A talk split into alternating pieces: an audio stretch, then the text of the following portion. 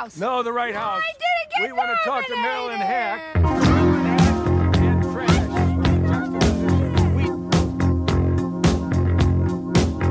We- I'm from Canada Water.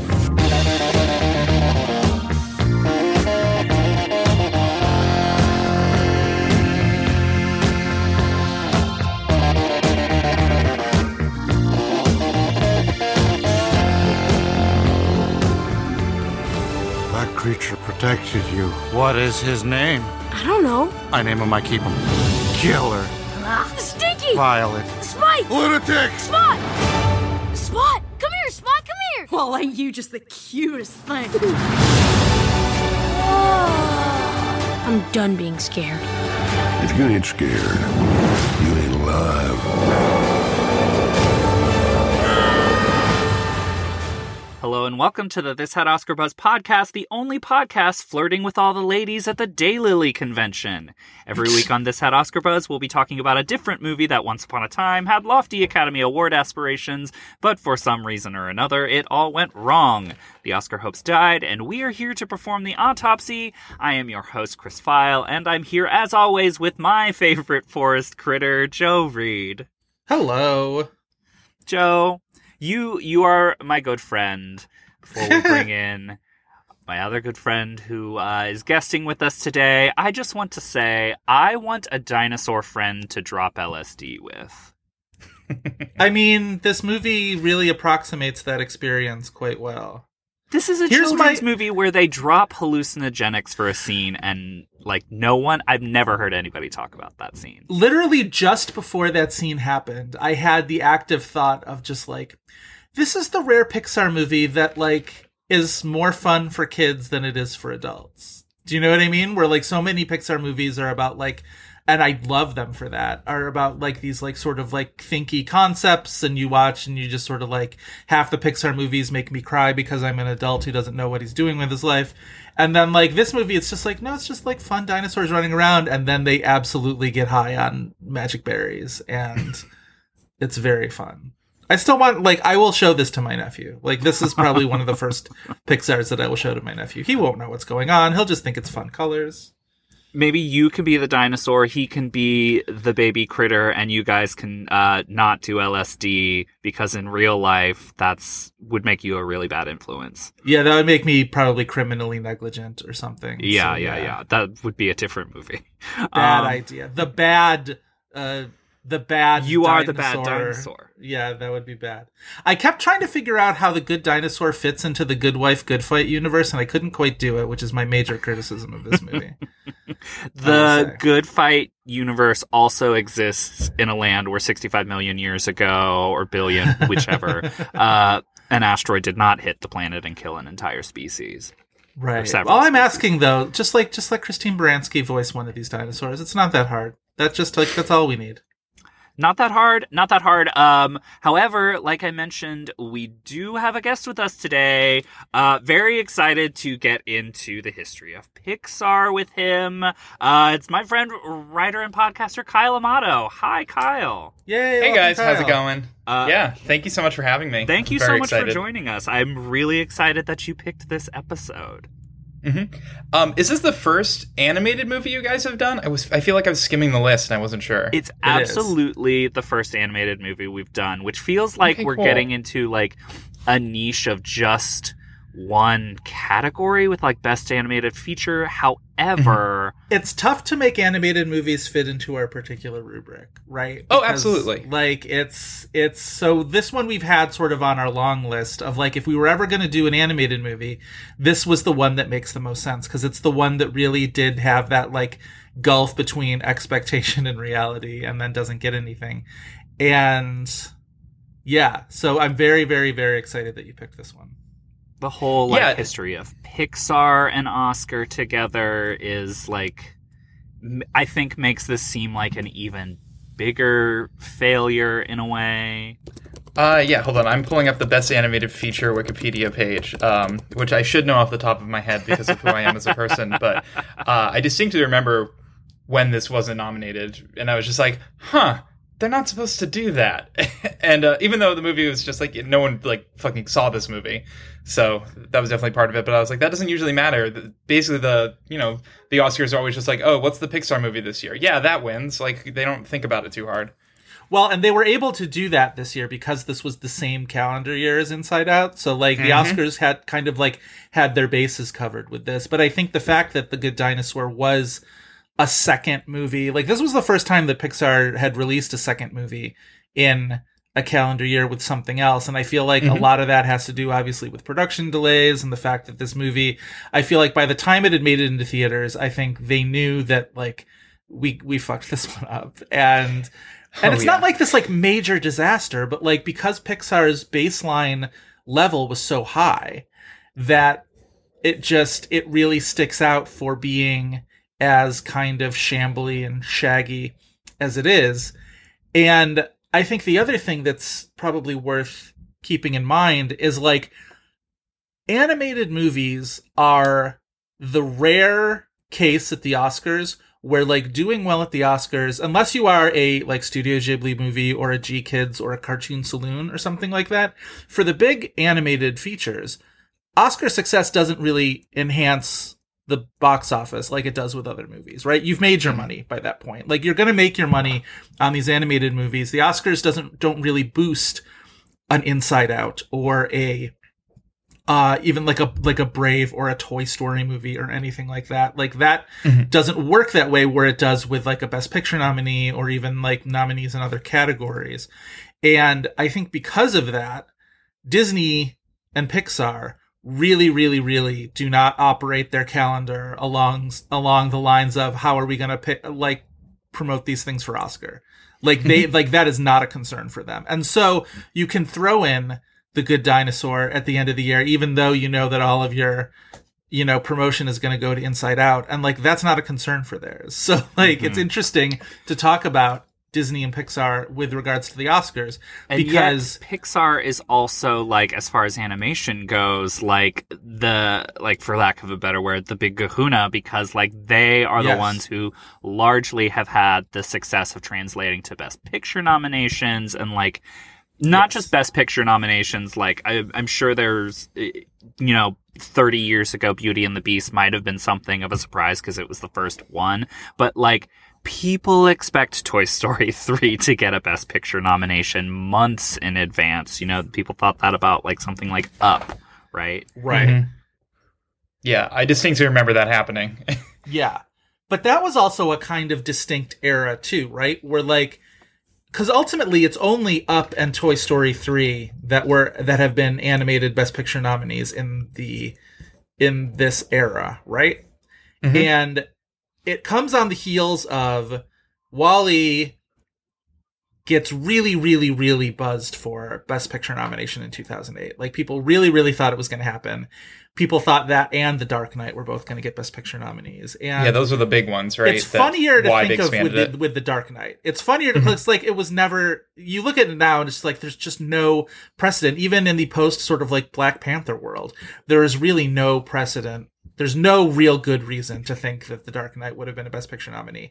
But like you look at now afterwards and you're just like, oh, WALL-E could have done it, and the the uproar about those two things were was so loud and the academy got so worried about being out of touch with like you know the common moviegoer or whatever that they expanded the category to 10 the very next year. And the next two years up and toy story 3 both get the sort of like pixar slot in the best picture lineup and it did seem like that would sort of go on and on and on and it hasn't happened since then well, but Cars 2 happened, so Cars Right. 2, I believe the first time that an eligible Pixar movie wasn't nominated in the category. that's correct. yeah And then, like, Monsters University wasn't. And then this wasn't, which is the first original. And Cars 3. Yes, and Cars 3. Mm-hmm. But Onward and Soul were nominated this year, so, you know.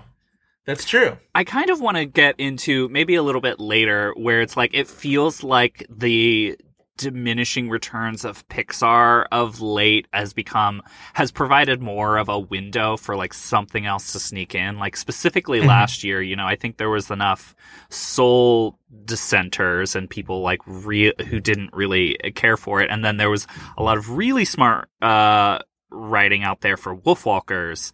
Um, Mhm. and it felt like, especially because it was a weird year, the first time where maybe something could have had a shot, and then it proved to, you know, really not be the Yeah. case.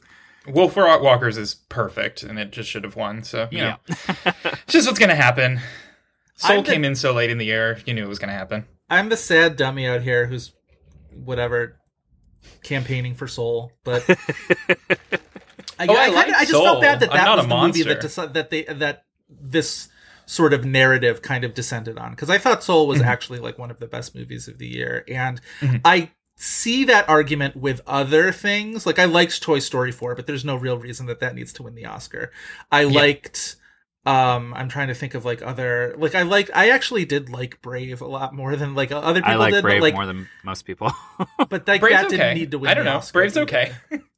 and I don't know. My so thing like I about get the Soul concept was it. like it had a lot of problems for me that I also have with Pete Docter's other uh, Pixar movies that uh, like I f- always feel like I'm kind of on an island and it felt like Soul was the first time I wasn't on an island like I I have issues some issues with Inside Out that like it seems like nobody else seems to really have um in terms of like the emotional uh beats of that movie that don't feel organic to me. Um and i find that a lot in pete docter's work or it's just like here's a few sequences that really make the whole movie and the rest of the movie isn't that great to me. Um I feel like I saw those complaints about both Inside Out and even um uh even Up. There because there was a lot of the stuff about Up was like great first sequence and then it falls apart after that. Like I definitely feel like that was a thing. Yeah, I think Pete Docter and I just see the world very differently. So the way that he approaches these things, I'm always just like, all right, that's that's your move. Um, I don't know. I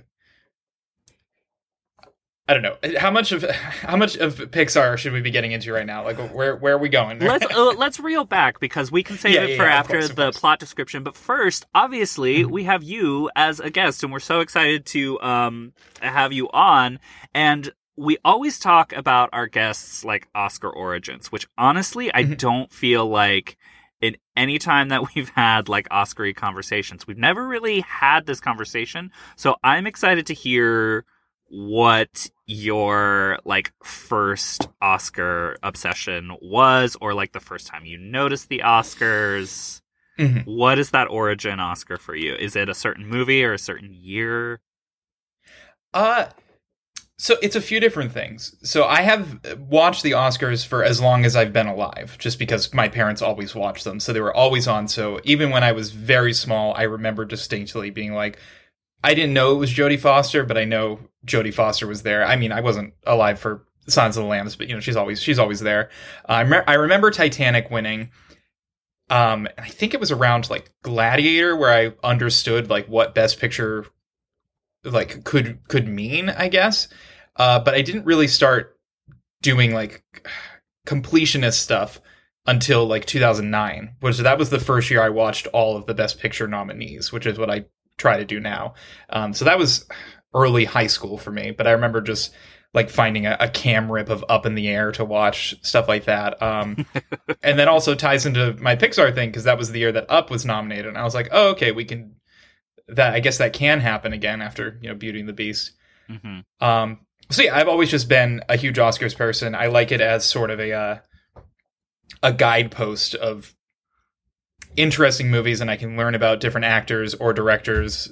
Like, I mean, just for Silence of the Lambs alone, you watch that, you find out who Jonathan Demme is, and then you get to watch Married to the Mob, that sort of stuff. hmm So I've always liked it for that. Um, I've always been a big animated movie person, and I remember the first year for the animated feature was um, Shrek, Jimmy Neutron, and Monsters Inc. And they did that thing where you can see the animated characters in the audience, where they they pretend that they're there, and like Jimmy Neutron was at the Oscars, and I was like, Yeah. this is awesome. Which is a million times better than an animated character presenting the Oscars, which Mhm. is an abomination from the third layer of hell that we should make fully illegal. Yeah, they shouldn't do that. But um, I also one of my most distinct childhood memories is when Angelica Pickles went on the Rosie O'Donnell show, and I was just like, "Oh my god, Rosie's talking to Angelica."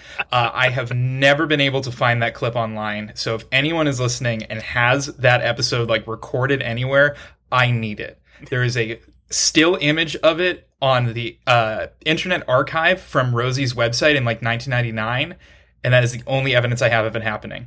I need that video. Our listeners are an enterprising bunch. They will find it. Thank you. Thank you. yeah, no, so I've just I've always been keyed into the Oscars and apparently ever since uh, like high school where I'm just like, okay, so they're talking about this one. Uh, and then I can just like I'll see that and maybe it'll get nominated, maybe it won't. Um, I think an education was like really one of the first times where I was like, I need this movie to happen, and then it got all the nominations and stuff, and I was like, okay, great, I'm good at this. 2009. So were you an Avatar or were you a, a Hurt Locker person that year? That was So thing. when I was in high school, I think I was much more of a Hurt Locker person because I think um it was just one of like the bigger. I mean, it's rated R, right? It definitely is. Oh Oh, yes, it's I mean there's be. like heads Yeah, yeah. exploding in that movie. Exactly, and that was I, I didn't see a ton of R-rated movies when I was a teenager because I was nervous. I like snuck into The Happening, and that was about it.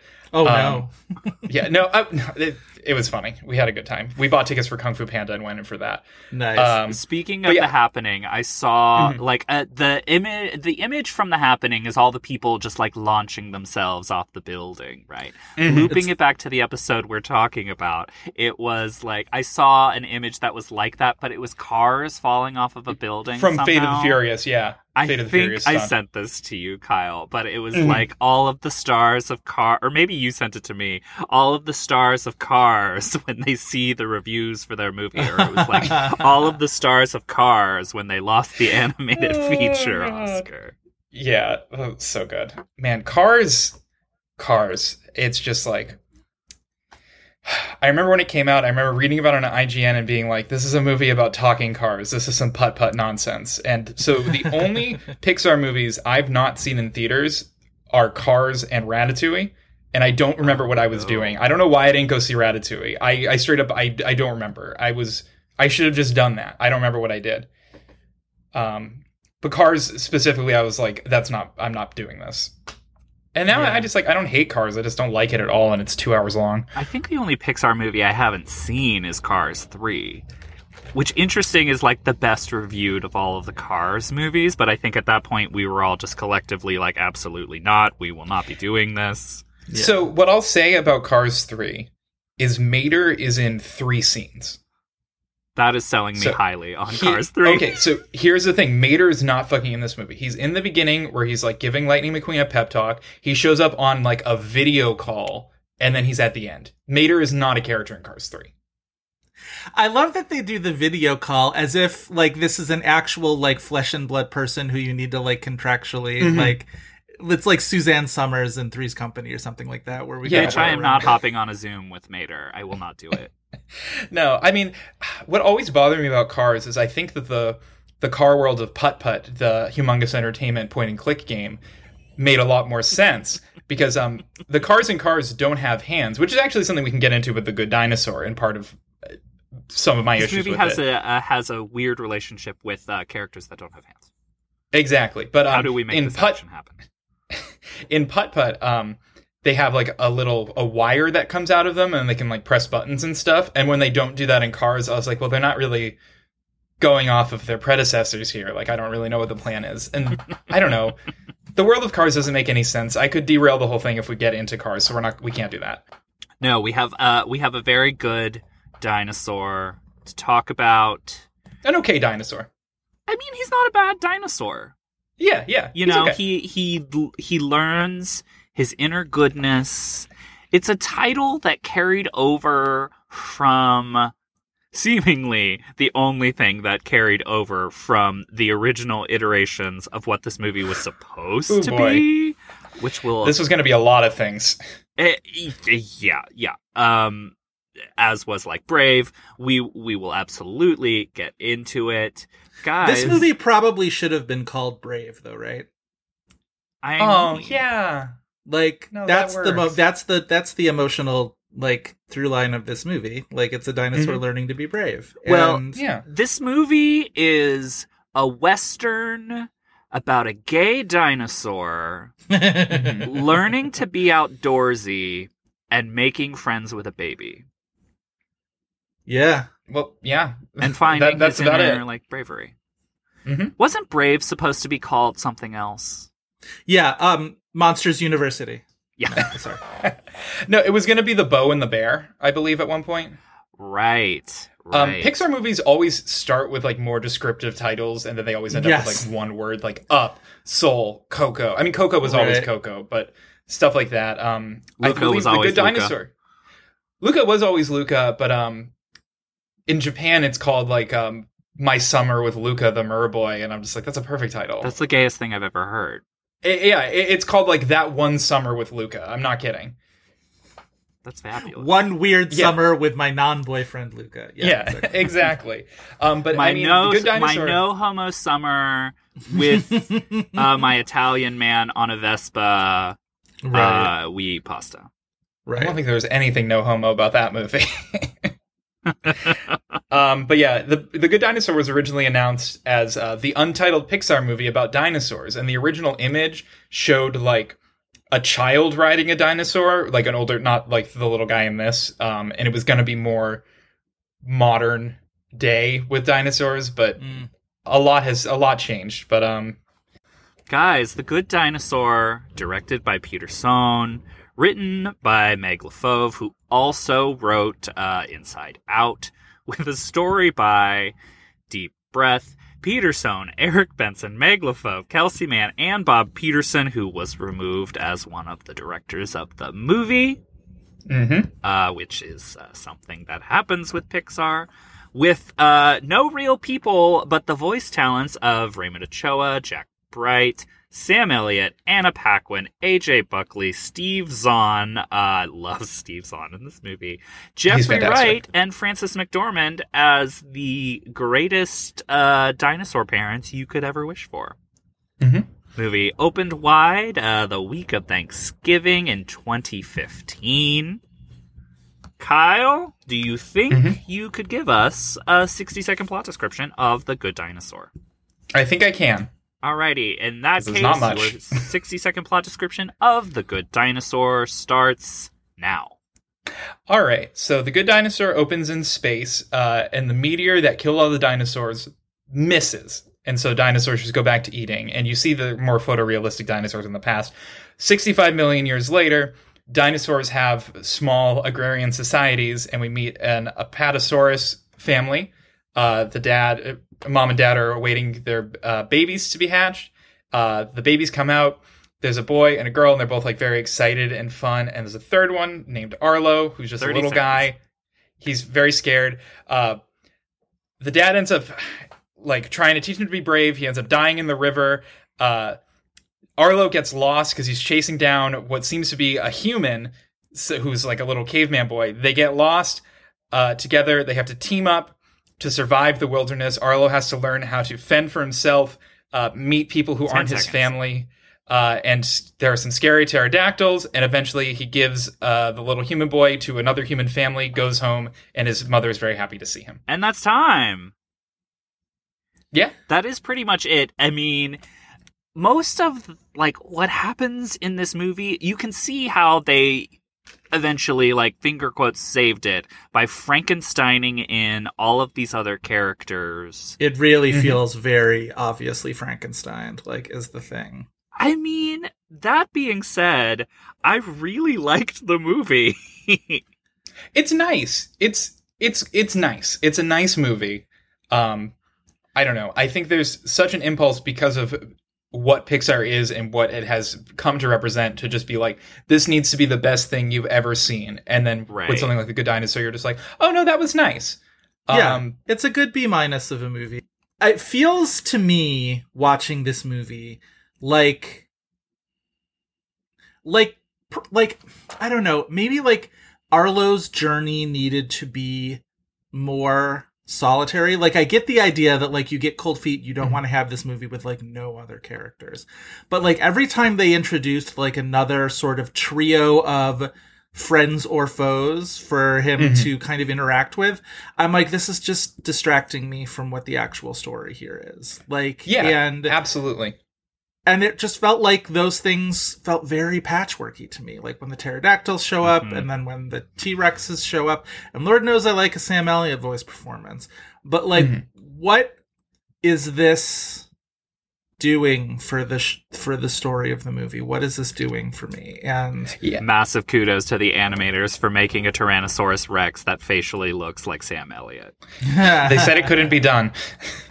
and they did it. They did it.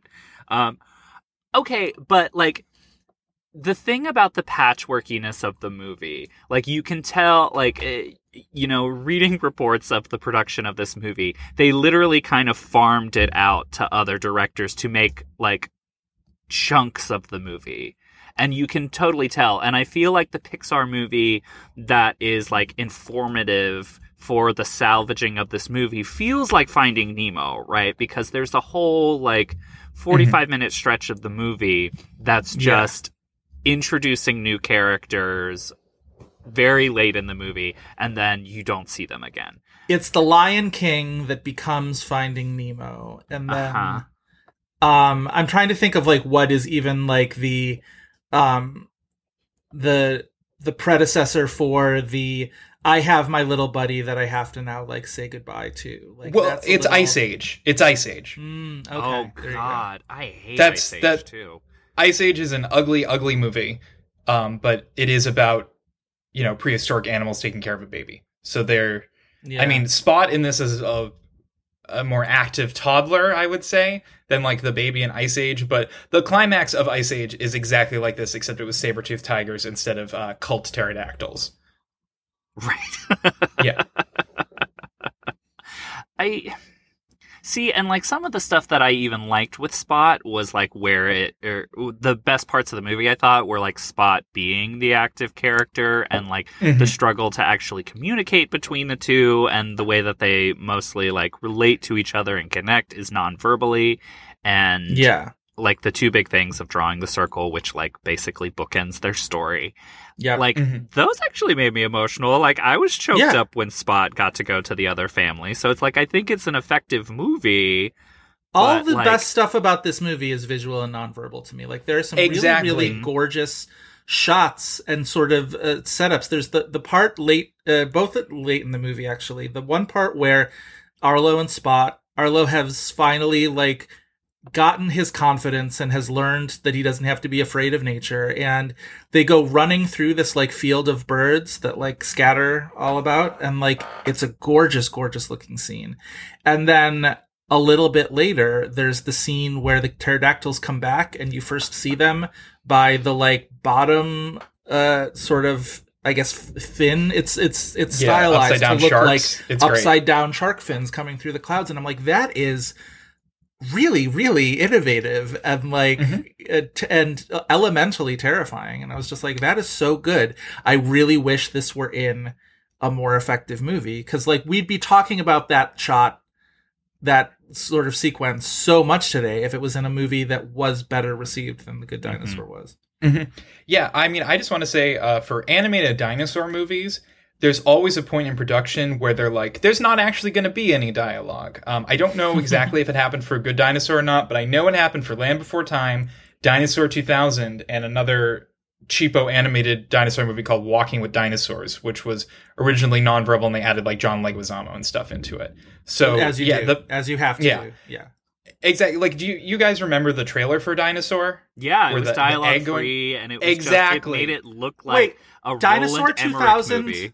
Dinosaur 2000 Mm-hmm. isn't dialogue free No, there's monkeys and shit. It's terrible. oh my god i see i've never No, seen there's the movie monkeys, but like, like doing i would have never expected that from only watching the trailer exactly. yeah Every studio, I mean, it's it's Disney, and then um, I don't remember who did the Don Bluth movies. Whoever put those guys out, Amblin maybe. Amblin Yes, Universal, Amblin. yeah. I It- just just no one- remember the Universal logo on my. VHS of that movie that I watched a million times as a kid and never liked. the land Yeah, before eh, time is Sixty-seven minutes long. it's, yeah, it's 67 nothing. minutes long it's incredibly sad but like i am glad they made them put dialogue in that because like ducky is the cutest little character in a movie ever and i loved it um Oh yeah, it, it's not saying it doesn't work. It's just like every time they make a dinosaur movie, they chicken out on making it as Yeah. nonverbal as possible, and that's all the best parts of good dinosaurs. So, I mean, besides Steve Zahn, it's all truly like the middle 45 minutes middle hour of this movie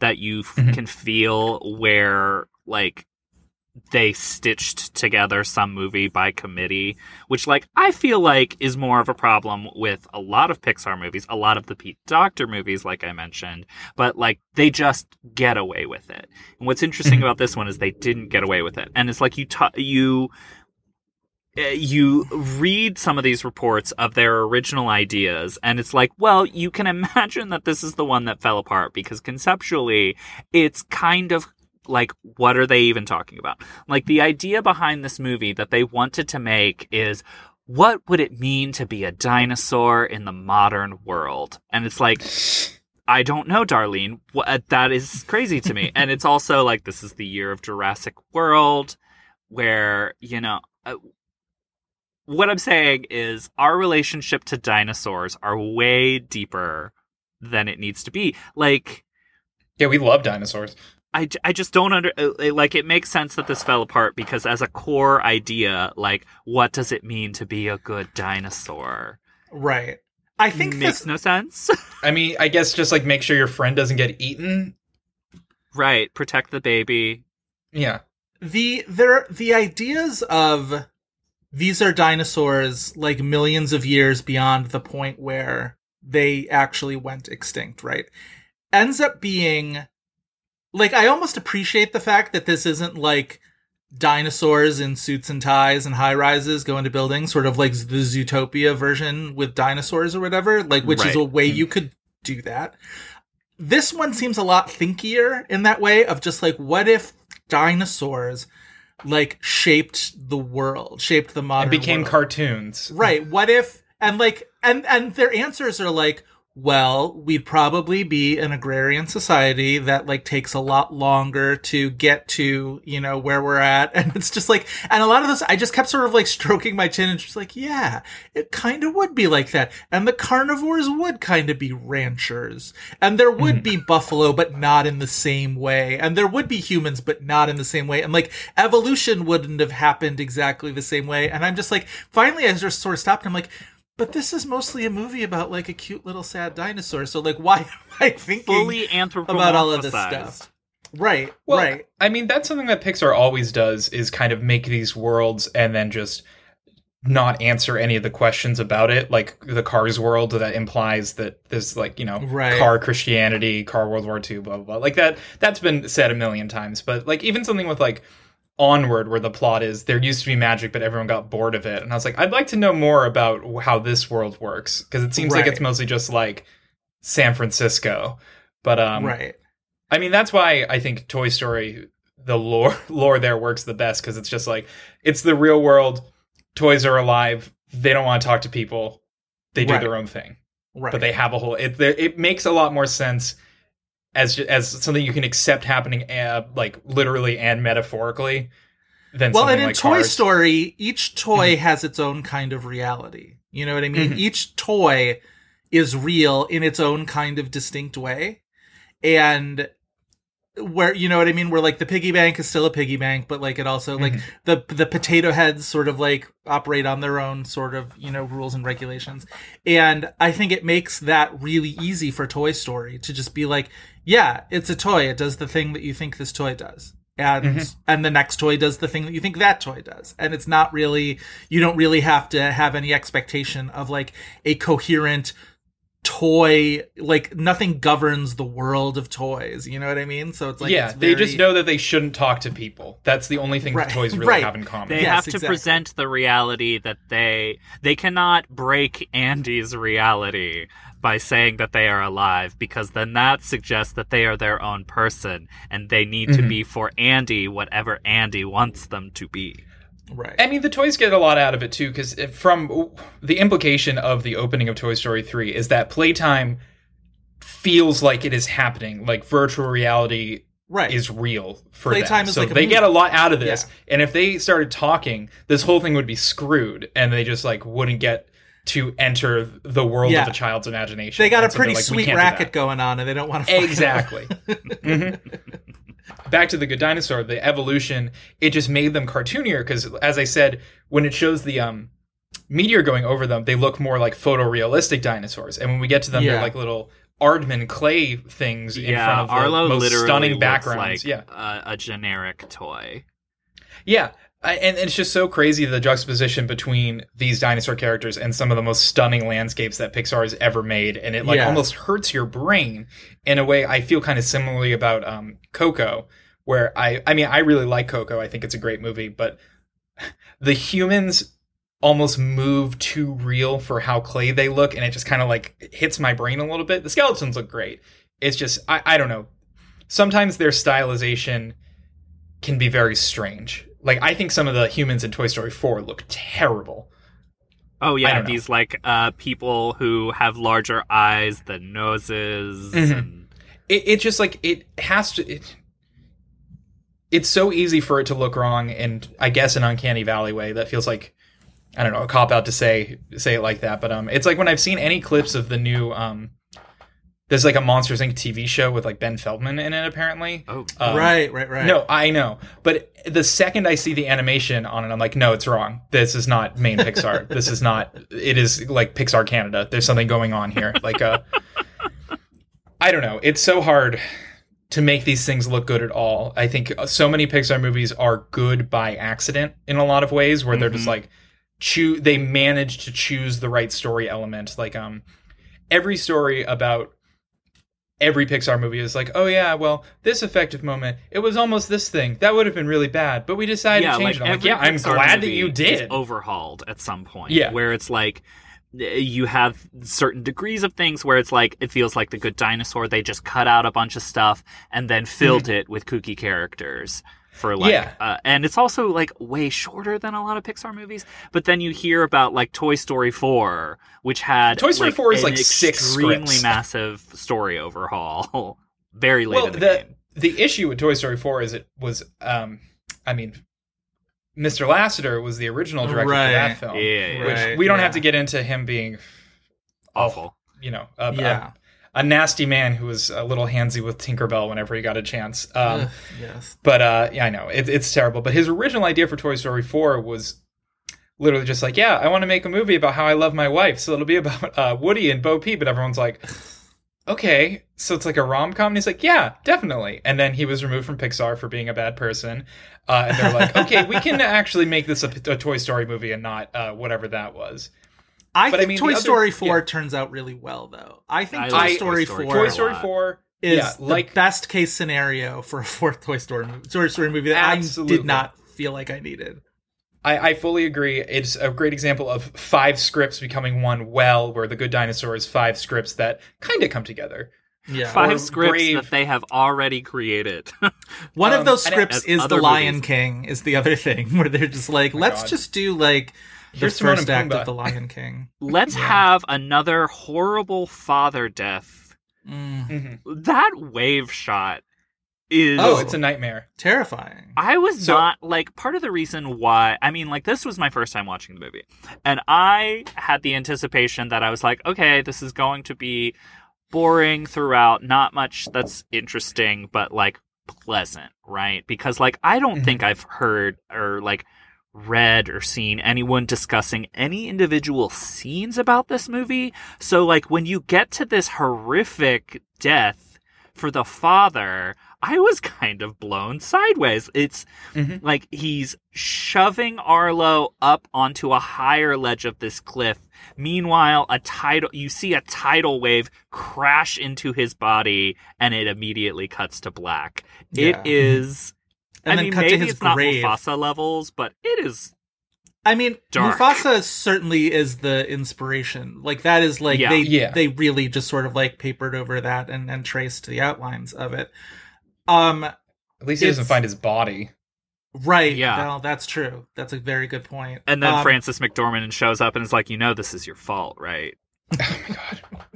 Or Um, I guess just wanna say Zahn before we in get this past- case, who is the villain? Okay, they think Who is the that- villain's a great question. the original idea is like nature is the villain and you Right. can Mhm. see like shades of that and you can see in the things that they overhaul the movie with how they kind of punk out on it they have to make Yes. these pterodactyls be the villain though like It even seems with the unseen. pterodactyls.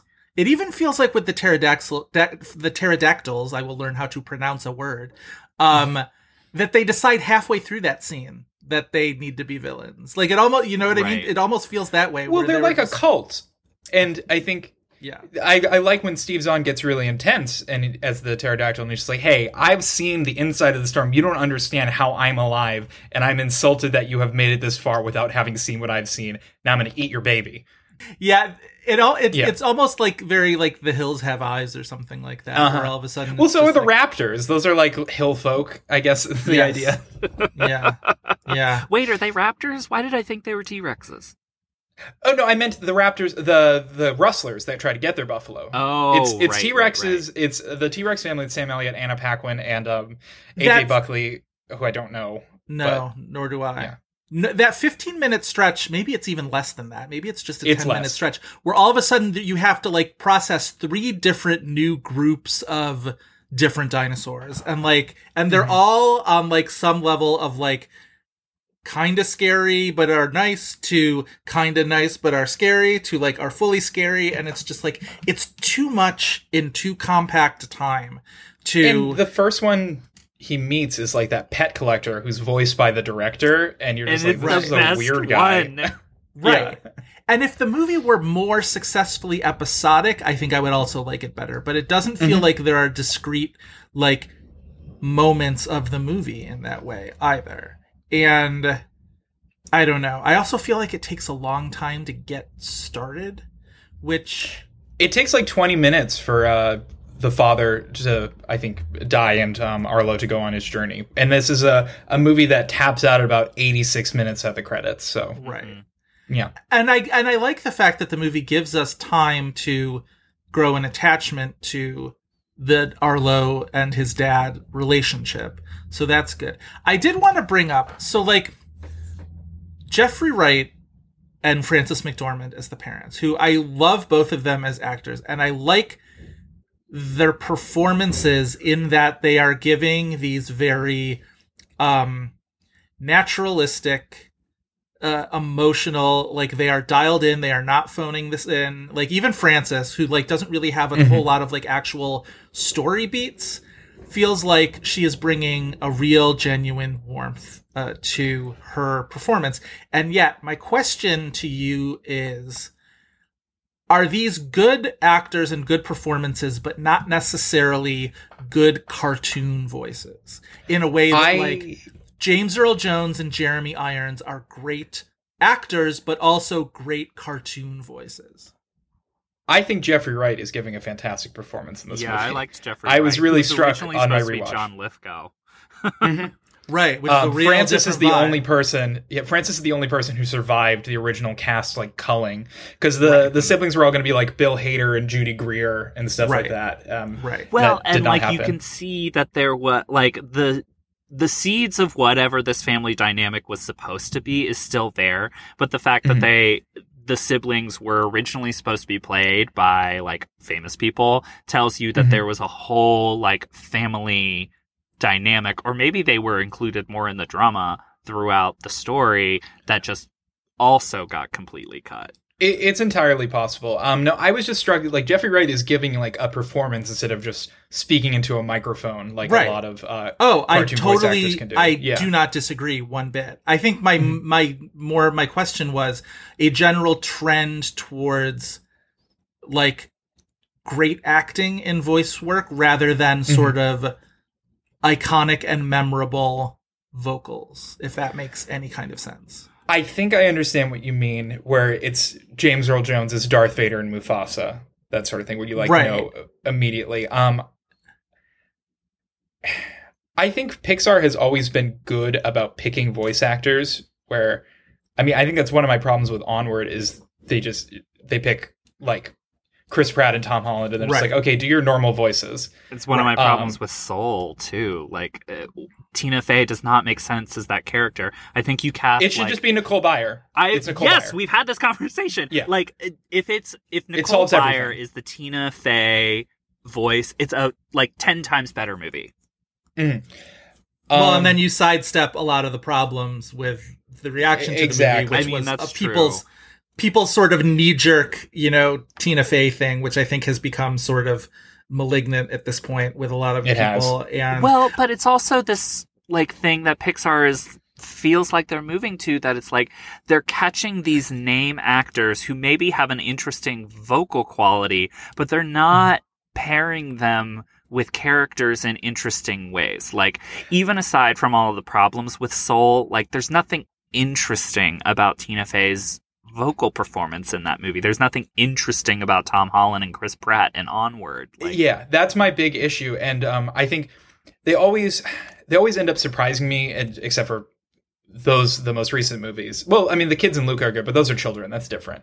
I'm I'm talking about like casting Christina Hendricks as uh, Gabby Gabby in Toy Story 4, which I think is a phenomenal performance. That's not you wouldn't think of just like Yeah, oh who's going to be in Toy Story? Oh, Christina Hendricks, of course. Right. Like I think she's great. Um, and if you think about like the cast of A Bug's Life, which is the most '90s thing ever, because it's Dave Foley, Dave Julia Foley. Louis-Dreyfus, Bonnie Hunt, Yep. Kevin Uh, Spacey. Kevin Bonnie Spacey, Hunt, though, Richard one of the great voice actors of her Oh, time. she's phenomenal. I think um yeah. yeah. she she's in a bunch of these. She's Dolly in Toy Stories 3 and 4. Yep. She is the Yep. girl car Sally in uh Cars franchise, so she's in all of those. So Bonnie gets residuals. I'm very happy about that. Yeah. Oh, yeah. Bonnie's making making money for sure.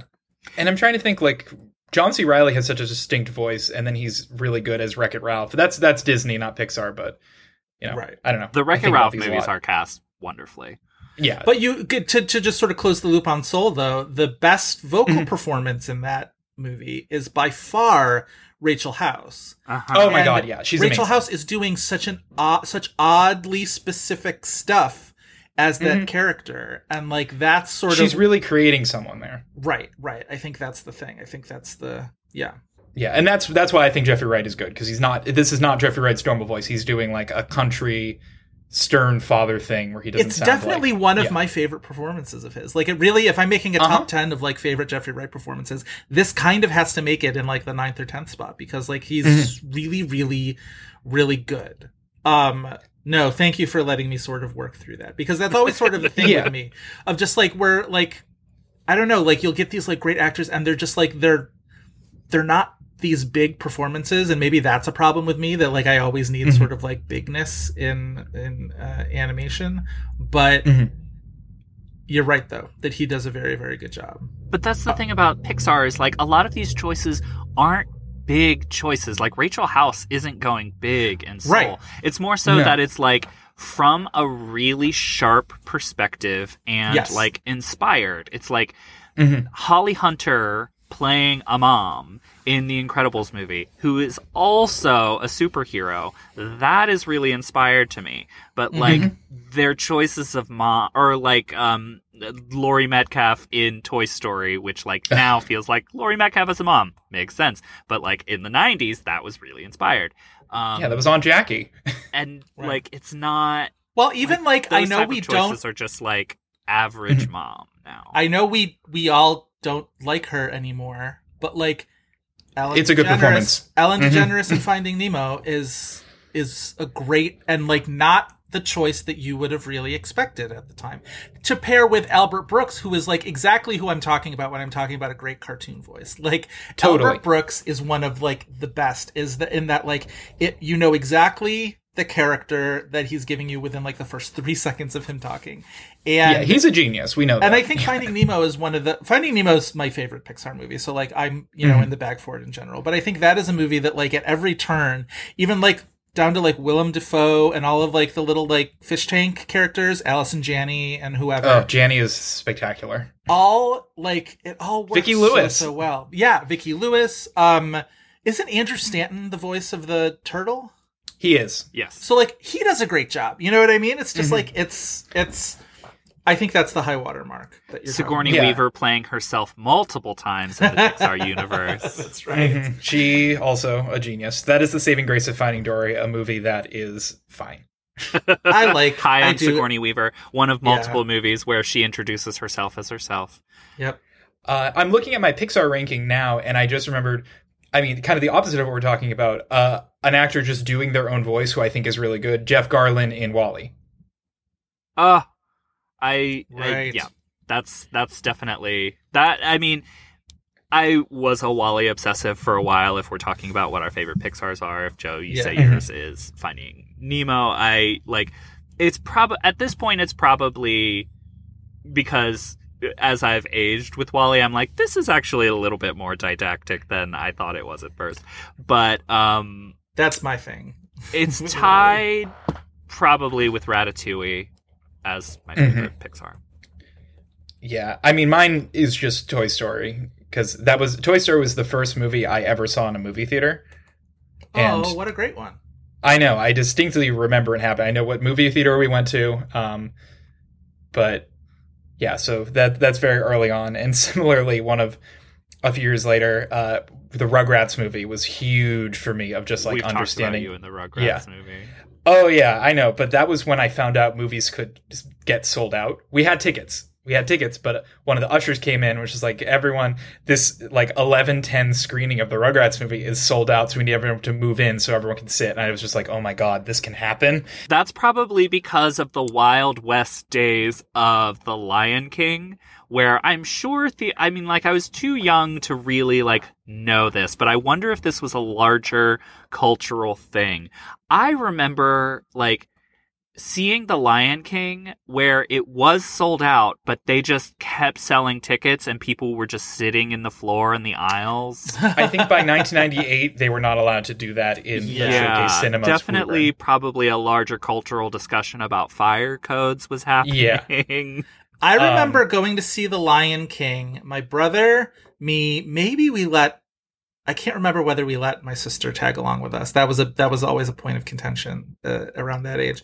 Um, and then the two kids across the street and their mom took us all.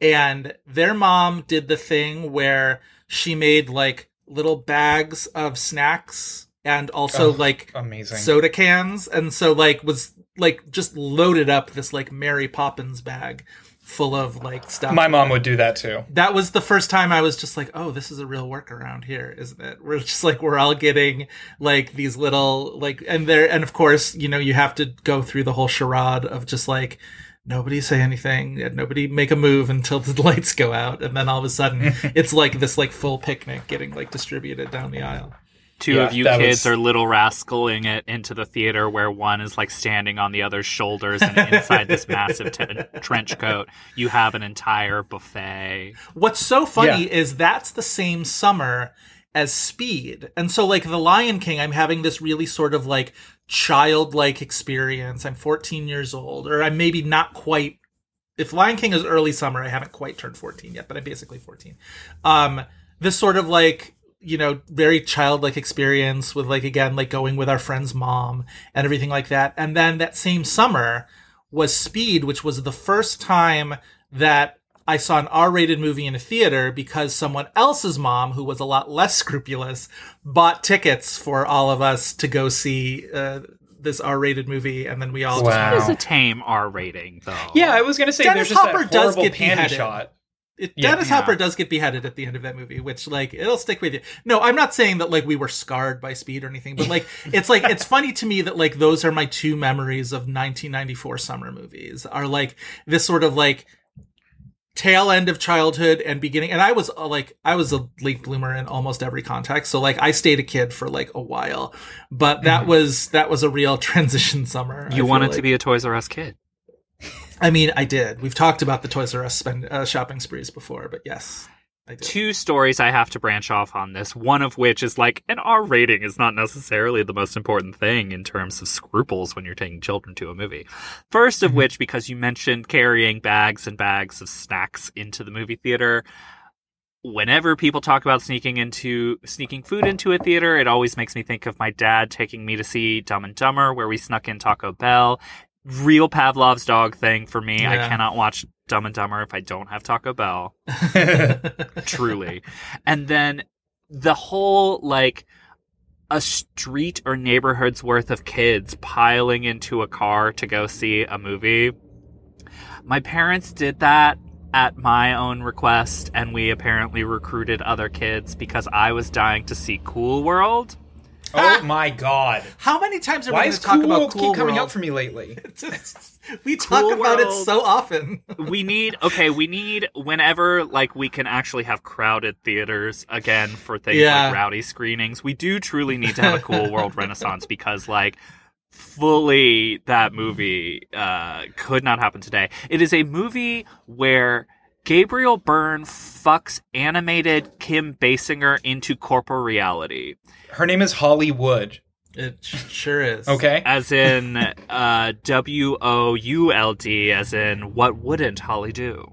Yeah, and they had that whole thing where they put the uh like cardboard cutout of her on the Hollywood sign and like laying all sexy and people were like this is fucked up you can't just do that to the Hollywood sign. and incredible that movie I should is there like a shout factory release of that thing cuz I should just have it around. It Yeah. was on Prime for a while, and I saw a mm-hmm. couple other like fellow weirdos tweeting about it for like a week. I was in a barcade once and it was playing and I was like so distracted by being like oh my god Cool World is on the TV that I just like stopped paying attention to the games. That's so funny. Okay, to bring the question to bring the conversation a little bit towards like the Oscar race type of thing. Yes. Would Cool World have received an animated feature nomination in the 90s, or would there have been too much live action?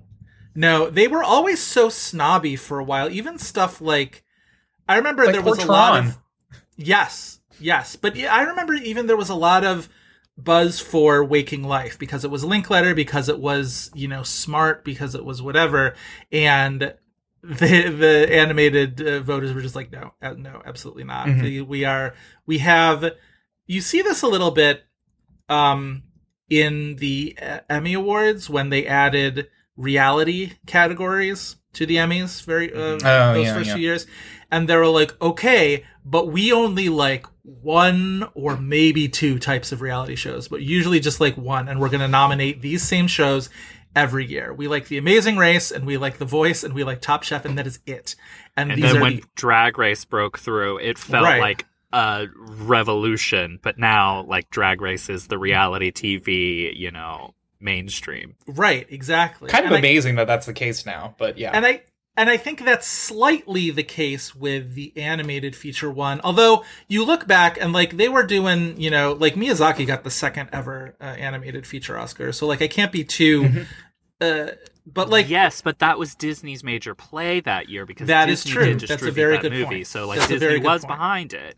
Though I mean, Spirited there's a Away deserves can- that. on- I yeah. am not shitting on Spirited Away's Oscar. of course not, of course not. No, Yeah, I'm glad that it happened. Um, I'm sad it probably won't happen again when How Do You Live finally comes out. But um, I'd say something I've always felt about Best Animated Feature is a lot of the correct movies have won a lot. Like it's Yes. awesome that Spider Verse won. That's fantastic. Yes, stuff I like agree. that. Rango, Rango is insane. I'm so glad that it won a, a fucking Oscar. Wallace and Gromit, like there are good Yeah. winners for animated. I'm animated. always feature. rooting for the Aardman movies because I love Aardman, and I oh my fucking will go hard for the Shaun the Sheep movies. I love them. I don't care. Oh my god, I like cried at Farmageddon. It was incredible. It's it's so but yeah, this is a category with a very good track record where even if it's not like the number one movie that you would have wanted, it's like like Big Hero 6 was not my favorite movie that year, but like I kind of Mhm. like that that movie won, you know, an Oscar that year. See, well, it should have been Princess I want that Kaguya, to- but yeah. Yeah, that's the year that I want uh, Laika to get their win because oh, the Box, Trolls, is my is favorite. great. Laika. No, that was my that Yeah, was my look at those one that year. nominees. Those are all good nominees. Yes. It's so rare that a category where everything is just like they're all good. Let's see what happens. That like never happens. And Uh, I think yes, as the, that's the Big Hero 6 Box Trolls, Song of the Sea, Tale of Princess Kaguya, and uh, How to Train Your Dragon 2. Another movie where like the death of a parent in an animated movie makes me go, Jesus Christ! yeah. That's another movie that's uh, Frankenstein's script because the mom was going to be evil at first. Oh fuck. Yeah, you can kind of tell in the movie. The I know, fir- right? The first How to Train Your Dragon is a lot better than the second one, and that's one of those movies that like if it did not come out the same year as Toy Story 3, which was like a best picture nominee, it probably would have won. And It would have won. Probably deservedly so. I love that movie. One of my favorite animated film scores of the last uh, Yeah, decade plus. Um, it's like unbelievable how good that movie is. oh, it's so good. Like it came out of nowhere. Yeah, that's the other thing is like I really do like those animated movies that like they make that sort of leap from just like oh it's just like one of you know the many films sort of like pitched to kids and You could feel it kind of happening because Mm-hmm. um, when Kung Fu Panda came out, everyone's like, "This is actually good. This isn't just like Madagascar. Like this is a, like a, a worthwhile film." And then How to Train Your Dragon, I believe, is the next uh, DreamWorks movie. Yeah, Oh, yeah, I, I don't remember what the 2009 release is, but I remember. I don't know how much longer DreamWorks is even going to exist. Like, I, I remember after seeing the Captain Underpants movie, which I like, I was like, huh, they do not have a movie on the calendar for another two years for How to Train Your Dragon 3. And I'm like, that's grandfathered in. Like, I don't know what the plan is for them, but I digress. If But they think- make another one, it'll be How to Train Your Dragon 4, probably, Yeah. because of. That's not going to happen. The Dean DeBlois, who made those movies, he's like, I'm only making a third one if it's an ending. And they're like, fine, do it. I don't care. the my thing is like because you mentioned the first How to Train Your Dragon and Toy Story three that year, and like Mm-hmm. my choice that year would be The Illusionist, and Um, like yeah. a lot of uh, I mean GKIDS gets like sometimes multiple movies uh, nominated. That was Sony Classics, but like Mhm. there's a lot of very like artful animation movies that are really great, but like yeah. it does re- i do think even though sometimes they do pick the right movie the animation as far as animation goes the branch may not be so lazy in picking you know how to fill out their category depending on how many movies are eligible that year. But like it doesn't really feel like the academy at large really is seeing these movies No, Um, never.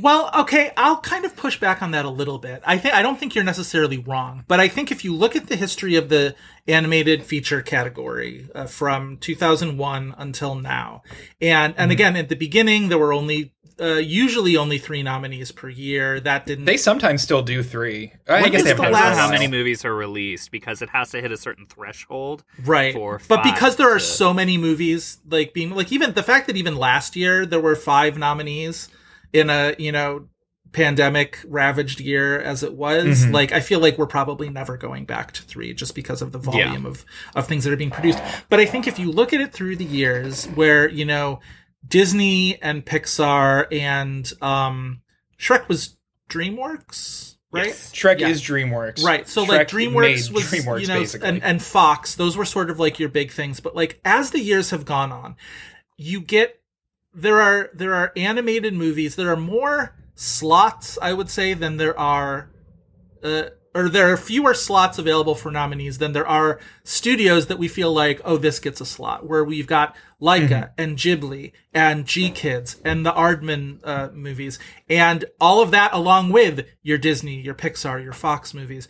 And it's, I think we've ended up with, uh, you know, while maybe not perfect, you we've now ended up with a category where a lot of really different types of animated movies are contending every year. And, I think sometimes that's animated exciting. movies for adults like Anomalisa, which I hate, but Me like, too. you hate Anomalisa? yeah, Yeah. same. Um, I like I didn't like I Lost My Body, but that's a No, that's not a animated good movie. That's the problem. you Right. Yeah. But but I think it's it's very exciting that like it's not you can't just at the beginning of every year be like we're gonna get one Disney, one Pixar, one Fox, one Ghibli, one GKIDS. Like it's not that. Like there's more Mm-hmm. there's more to uh, you know there's more out there that the Oscars have historically responded to, and I like Mm-hmm. that. And I feel like you have now an animated a diversity in animated movies at the end like at the at, at, in 20 in the 2020s than you did in 2001 and i really really Yeah. like that No, that's, It's very that's totally exciting. true. Like we're not going to be nominating Jimmy Neutron anymore.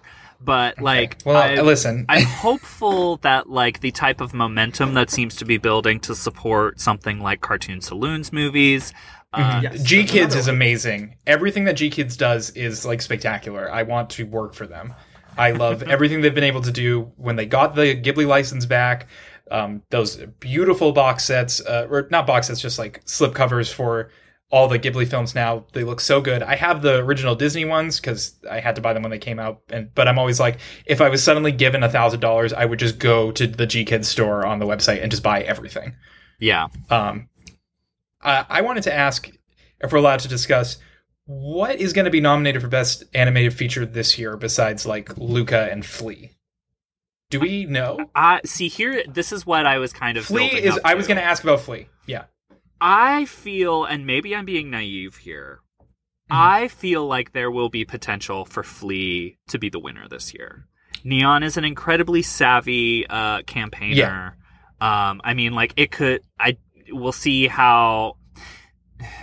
There's the potential that it could also be like international feature and documentary, but Mhm. like there's whispers that what will be released in the states will be redubbed um, into English. I hope that's not the case, but like I Flee's incredible. When Flee actually like gets to open, I hope everybody goes and sees it. Um, I know, I need to actually it's watch it. certainly One I of the didn't best do it at I've seen Sundance. so far this year.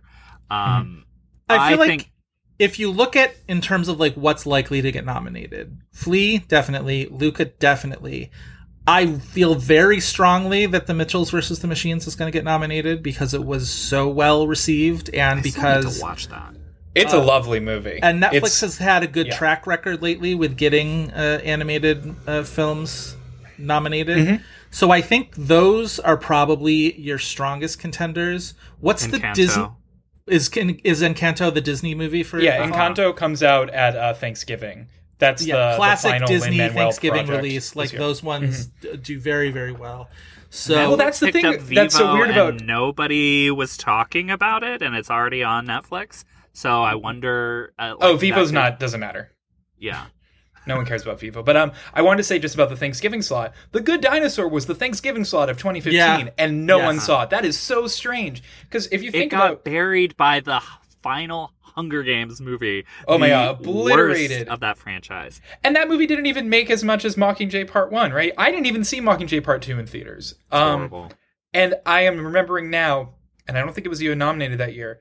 Also, that November is the uh, Blue Sky Peanuts movie, which is a nice movie. I that's hated I feel it. like that's what everybody I thought it said was was, nice. it's a nice movie. I did not see. See, i- in like the more this It is why, fucks with the another reason why I think Yeah. the Academy's animated branch is like does make smart choices on how they fill up the Academy or how they fill up the category, but then the Academy at large, you know, just defaults to usually the biggest and best The Pixar. biggest slash best received because like Cars was probably as big as Happy Feet, but they still went with Happy Feet over Cars because no one liked Cars. But um That's so funny. That um where was i going with this um Peanuts movie. the peanuts movie yes thank you for bringing me back peanuts and the good dinosaur with like the globes critics choice both show up and they both blank at the oscars and both of them didn't really do that well unless i'm mi- misremembering how the peanuts movie was received no, The Good Dinosaur is like the biggest uh, Pixar box office bomb besides Onward, which has an asterisk, obviously. exactly So but also, should- uh, Onward didn't open strong at all. It was the first time a Pixar movie has been released outside of essentially June or November, and I mean, obviously there's a pandemic, so that didn't help. But well, just- Yeah. but yeah. like things weren't closed down yet for Onward. But like the week Onward opened was like the first week that everybody started. yeah, Getting we can we can I we went can to the- fairly put the asterisk on onward for that. Like I can't. it, I it like definitely absolutely. it definitely does. Um, I remember going to the press screening uh, at the end of February for Onward um, by myself, and I sat beside, behind Ty Burr, who was explaining to another one of the critics. Shit. It's like, "Oh yeah, I've had a terrible co- cold this week," and I was like, "Oh God," thinking back. Onward is not worth COVID. Onward is not good. no, it's got some moments, but like barely. This whole second act is just them like walking through a field. It's like so I want to sort of bring it back though to the 2015 animated feature nominees, just to sort of talk Yes. because like Good Dinosaur didn't get nominated, obviously, but like so Inside Out wins. Obviously, it was always going to win. It was hugely well received. It probably, I would love to see how close it came to a Best Picture nomination because I feel like it wasn't Yeah. too far away from it. It's probably the closest Pixar has come to a Best Picture nominee since uh, Toy Story 3, I feel like. And. If it Um, didn't happen for it, it's not going to happen again for a very long time. Right. I really loved Inside Out. I saw it twice in theaters. I I. I get the complaints about it, and yet I don't doesn't bother me uh, so much. I really like it.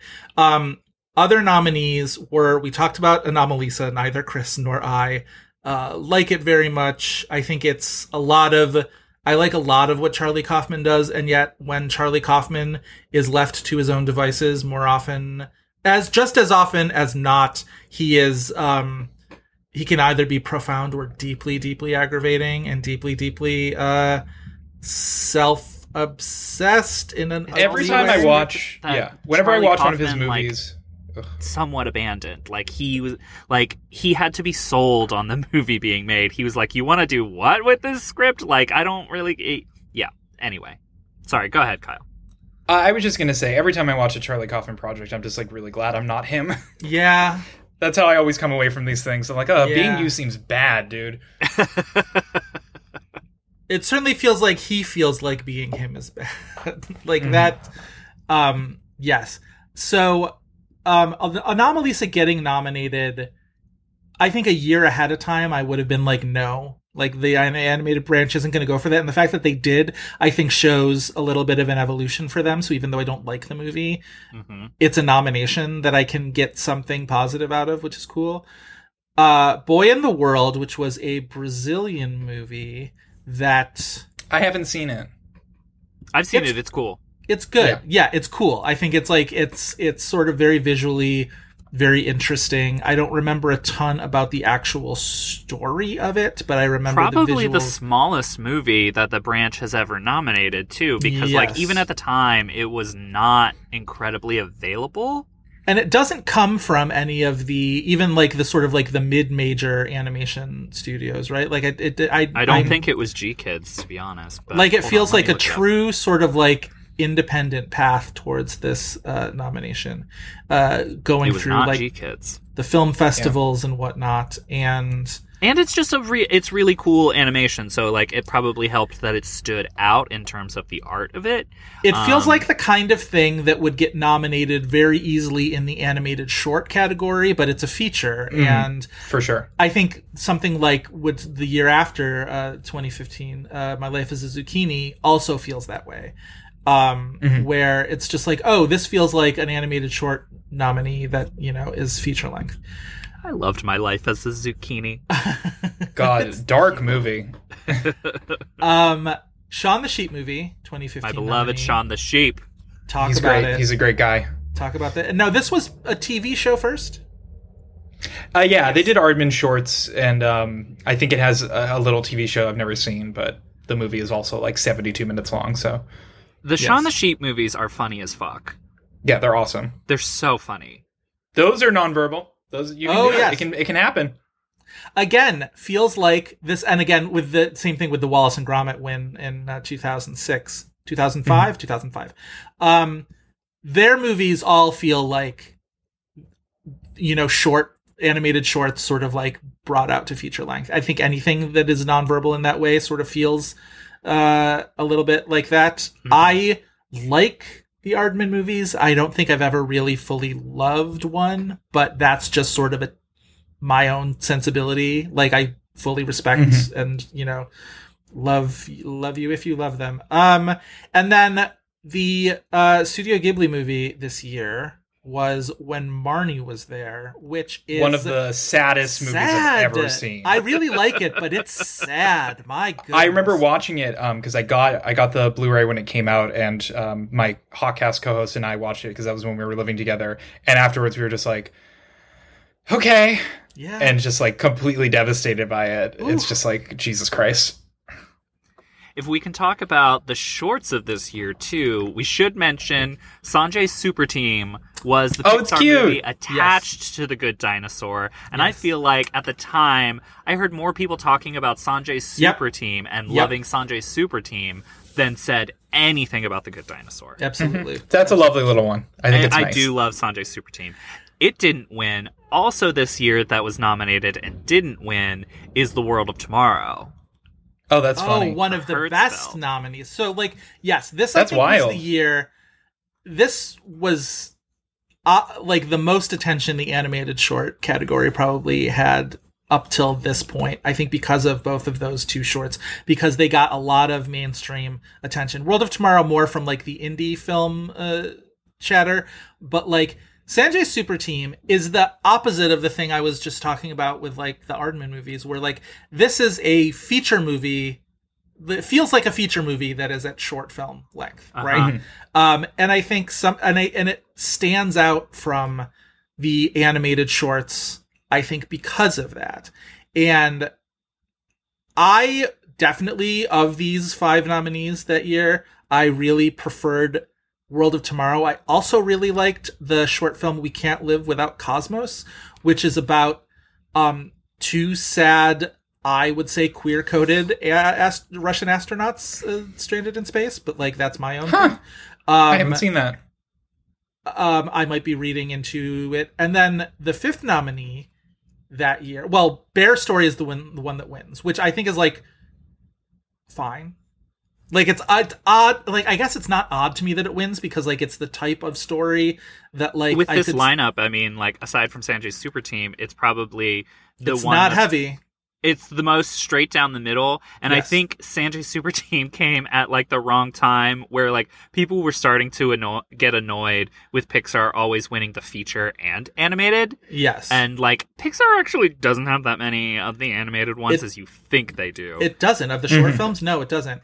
And then the fifth nominee is a film called Prologue that is incredibly violent and Cool. I would watch that. um and like and plays just so different like uh, the, the variety of types of animation and types of animated movies in the shorts is always a lot more uh vast which is i think the appeal of the animated shorts i always recommend to people that if you live in a city where they are theatrically screening the animated shorts go it will not It's take up your whole day now. I think AMC has started doing. Right, Yeah. right. And, and and it won't take up your whole day like the like the documentary shorts will, or even the live action shorts. It's very brief. You'll actually get more than your money's worth because they will screen extra movies at the end because uh, just to fill sort of to make a running time.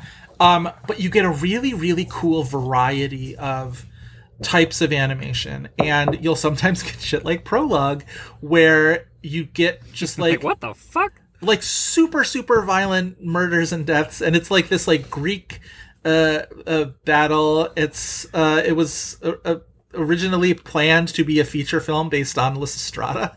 So like if that gives you a little bit of a hint of where it goes Great. but um I will say, last year, one of my favorite movies in the whole nominees, uh, the whole list of last year's nominees, and like one of the movies I most wish I had been able to see on a big screen instead of my fucking computer was this animated uh, short opera, which was like cool as hell and dark and bleak, but like had a real sense of scope that like, you know, opera was one of my favorite movies of the entire oscar slate Same. last year. It was so fascinating. I immediately watched it again because your eye can't get to everything that's interesting about that movie.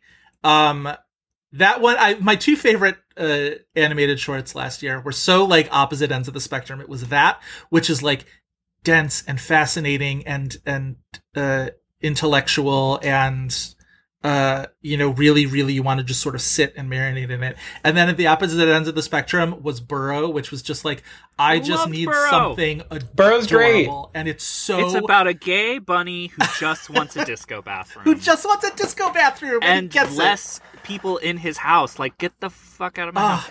It's such it's a good movie It's a movie about how introverts have to learn how to be social yes and it how to really build a disco bathroom. and it's like and it's comes from the most like I I mean I would put crassly in in scare quotes because I don't actually think it's that crass, but like it comes from the most commercial origins, which is like the Spark Shorts uh, program at uh, Disney Plus. Spark Shorts has some dark shit in there. It does, but Yeah, it's just like, but like, I think the association to Disney Plus really makes it feel like an arm Right. of the corporate behemoth or whatever. But it's so cute and it's so. Uh, They're doing cool stuff. it makes you feel good. Like it, like I mean, I know feel good is is you know often a pejorative, but like, ah, Burrow, go check it out. and on then the Disney Plus. winner last year was clearly the worst nominee to Yeah. me. Uh, That happens a lot. Which Remember like- Skin? Remember Skin? Oh Jesus Christ! I'm talking about skin. Um, that was the year where it was like all of these are children in danger movies. Um, Yeah. No, but this not to like dunk on you know an animated short, you know, but like if anything happens, I love you, which was the Netflix one that was also like executive produced by Laura Dern. It, Yeah, she like, was going real it hard for has that good thing. intentions. It's about like gun violence, but like I I think I saw it before you, Joe, and I immediately text you. There's a surprise Columbine movie. Yeah, in you sure animated short. It is surprise Columbine. It's, Hate when that happens. They really do spring it on you. Um, yeah, I did not really enjoy the process of watching that movie, but um, Anyway, so seek nice out opera. to- rules. yeah, it's so nice we get to talk about animation on this. We never do, so I feel I like know, we're like really like lot. spreading out. Yeah, there's not a whole lot of you know options that we could really discuss this category. So I'm glad that we uh, are kind of diving deep. Do you guys have any other like observations you want to make about the animated category? I feel like I've done nothing but like kind of shit on Pixar in this, and that I'm like the Academy needs to They branch out it. a little bit, and I think it's just because like Pixar as a brand for me has had a lot of diminishing returns and i think you know some Yeah. of the movies have been emblematic of it i'm also somebody who doesn't love like toy story 3 doesn't love frozen even though that's just big disney you know Yeah. not pixar Mhm.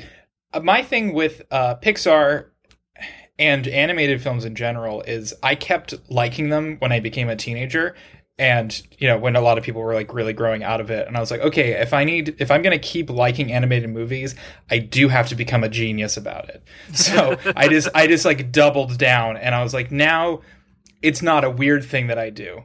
It's something that I, I can like have knowledge on. Um, and my relationship with Pixar has really changed and grown a lot since I was a child. And Toy Story was the first movie I saw in theaters, as I said before, and just kind of every year just having my mind blown by one of these. And then I remember seeing Cars 2 in theaters, knowing it was going to be bad, and then just like walking away being like, oh God, they're not magic. And then seeing Brave, and I was like, that's kind of good. Um, yeah, and just having the diminishing returns in the 2010s and just like always kind of holding out just to be like i'm obviously going to see all of them but i'm not at the point every year where i'm like oh boy this june i'm going to have my like i'm going to get slapped in the face by a pixar movie Um, right, right. and I come away from these movies uh, at this point with opinions like I like Incredibles 2 because it didn't try to make me cry. Like Yeah. that's that's where I am with no these you things at had this point. bow at the beginning of it where i'm still sobbing through the first 15 minutes of incredibles 2 And- because i and just know- watched bow and like i'm on the floor i'm crying so hard Uh, and Domee Shi, who directed Bao, is directing the next Pixar movie, Turning Red. Which, oh yeah, I'm kind Yeah. of excited about that though. I Me can't tell what it's about.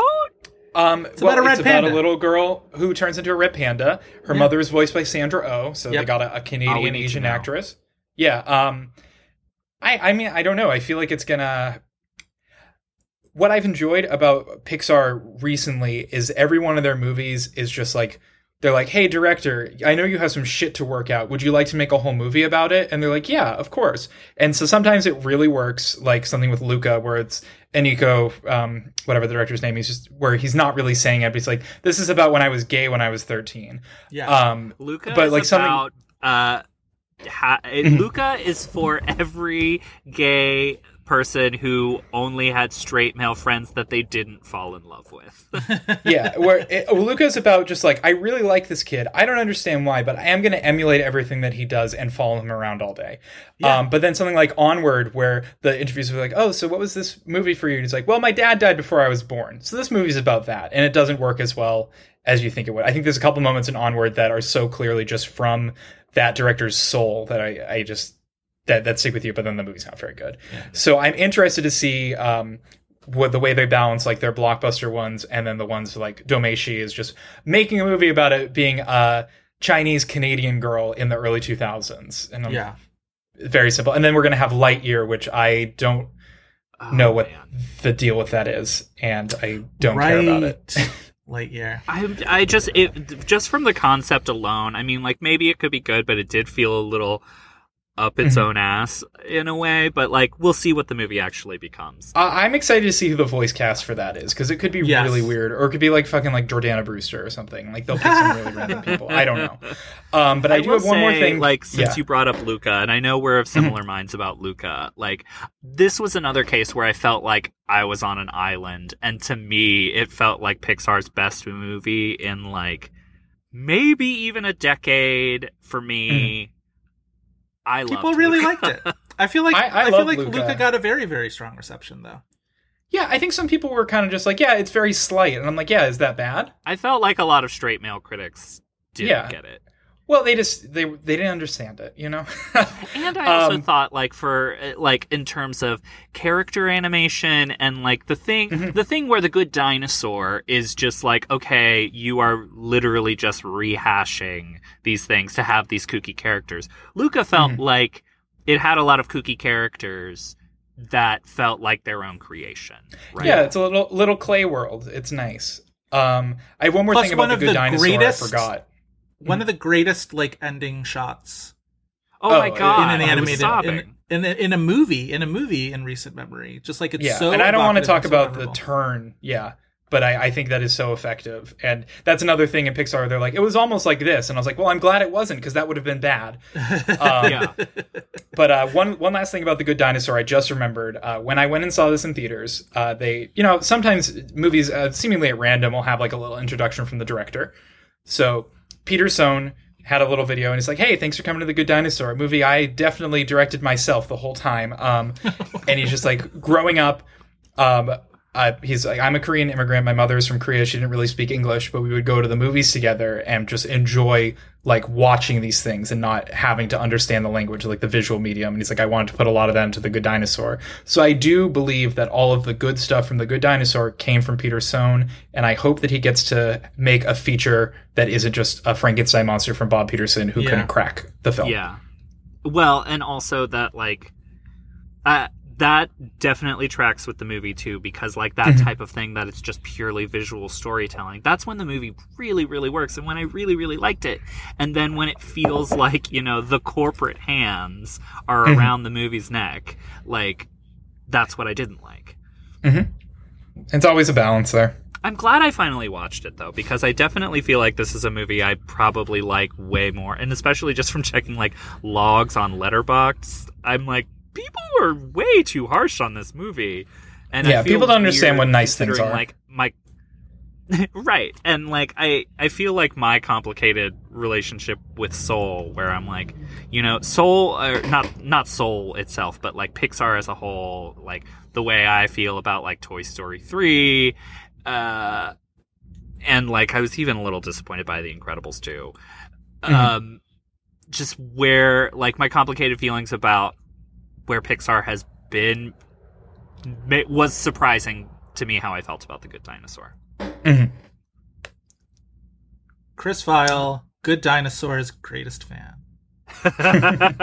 We found I don't him. know if I'll go that far. It is, I mean, like, it's a movie about uh, definitely a little gay dinosaur who's just trying to make his family happy while all of the other siblings, you know. Okay, this is, was the thing I had, I was going to bring up, and then it sort of got lost in the shuffle.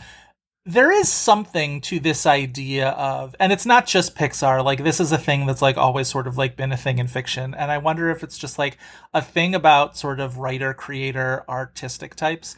But this idea mm-hmm. of just like he was the smallest one ever, like the smallest dinosaur in his entire generation.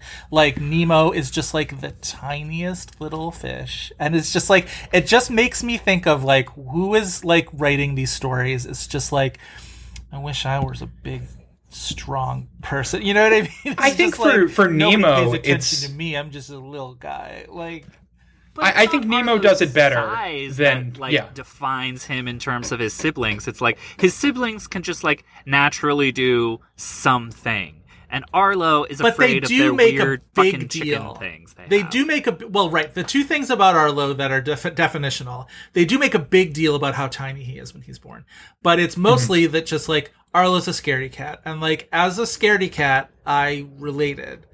Um, but I don't know, like it just like that. That sort of struck me. This idea of just like we're gonna follow the story of the littlest blank in the blank. You know what I mean? I think I think Nemo is a, a little more of just like about raising a kid with special needs than Arlo is about just like having courage. Because I mean, they have everything with Marlin being like, "Oh yeah, Nemo's like Lucky Finn," and it's about him being overprotective, yeah.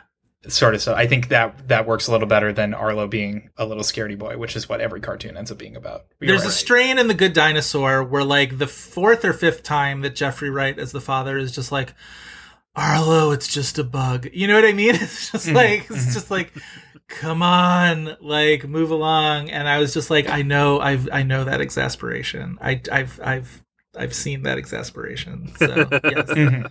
the like the fourth or talk- fifth time I like get up from a from a sitting down in the backyard situation because a bee has gotten too close. Like yes, like, yes. yeah, highly relatable. Uh, less highly relatable is um, being a dinosaur who is also a farmer. We didn't talk about this. It's the, maybe the wildest thing.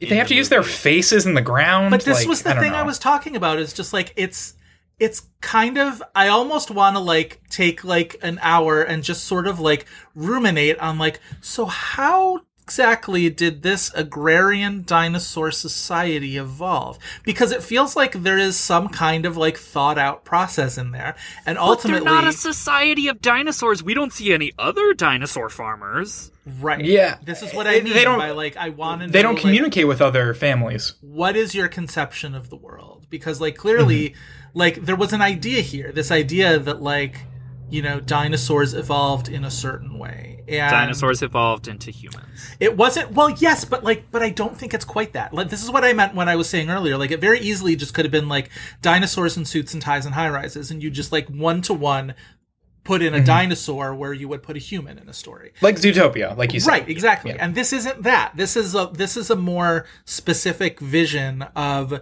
a world that evolved differently because there were different creatures that evolved it. And it was like I Mm-hmm. don't know, like I was a little interested, but it doesn't think it it doesn't like take you down the whole path of like It's not important to the film. They're, they're like, the this is what it is and they don't like were it. Farmers is because at its heart, this movie is actually a revisionist western. Oh, That's God. why they're farmers. we because, can't like, have they're the, like, we the need good something dinosaur for is a family. western actually. It's can't it. basically a western. They're farmers. No, I can't do another it's a western actually story. I can't I, do I, you know how much I hate that conversation, but Sam- I will Sam say Neill The Good this. Dinosaur is my favorite revisionist western. Oh my god. Oh, Tweet hi. that and I will cancel you here to high heaven. I swear to God. Any all right. last notes on The Good Dinosaur before we move into the IMDb game? That's all I got. Um, we noted at the very beginning, but there is a scene where they eat fermented baby uh, uh, berries and have an acid trip, they sure do. and they like switch heads. It's just like a moment. I remember being in the theater. I was just like, "Huh, yeah, okay," and then it just kept going. That baby really got fucking high. Like, Yeah, he sure did. That baby was tripping his balls off. That's amazing. Um, yeah. Joe, would you like to explain the IMDb game for our lovely listeners? Always, always, I will explain the IMDb game. Every week, in fact, we end our episodes with the IMDb game, where we challenge each other with the actor or actress to try and guess the top four titles that IMDb says they are most known for. If any of those titles are television, or a voice only performance, or a non acting credit, we mention that up front. After two wrong guesses, we get the remaining titles' release years as a clue, and if that is not enough, it just becomes a free for all of hints. That is the IMDb game. Alrighty, Kyle, as our guest, you get not one decision, but two decisions of if uh who if you would like to give or guess first, and then who you would like to give or guess to slash from. Oh, geez. Um, all right, so I picked a couple of things that weren't on the list. So, uh, Chris, I'll pick you first, and can you give me, uh, you know, Papa Dinosaur himself, Jeffrey Wright? Hold on. I'm Oh, I actually okay. I pull it up. So Jeffrey Wright, how much television and are there any voice performances? Yeah, hold on. I'm I'm just I'm pulling it up.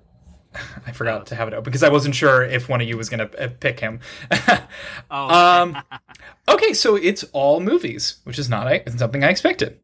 fantastic, which actually is rather difficult because then there is no Angels in America, no Westworld. I'm surprised no Westworld. That's what I assumed immediately that I was like, oh, this is just yeah, but it's not.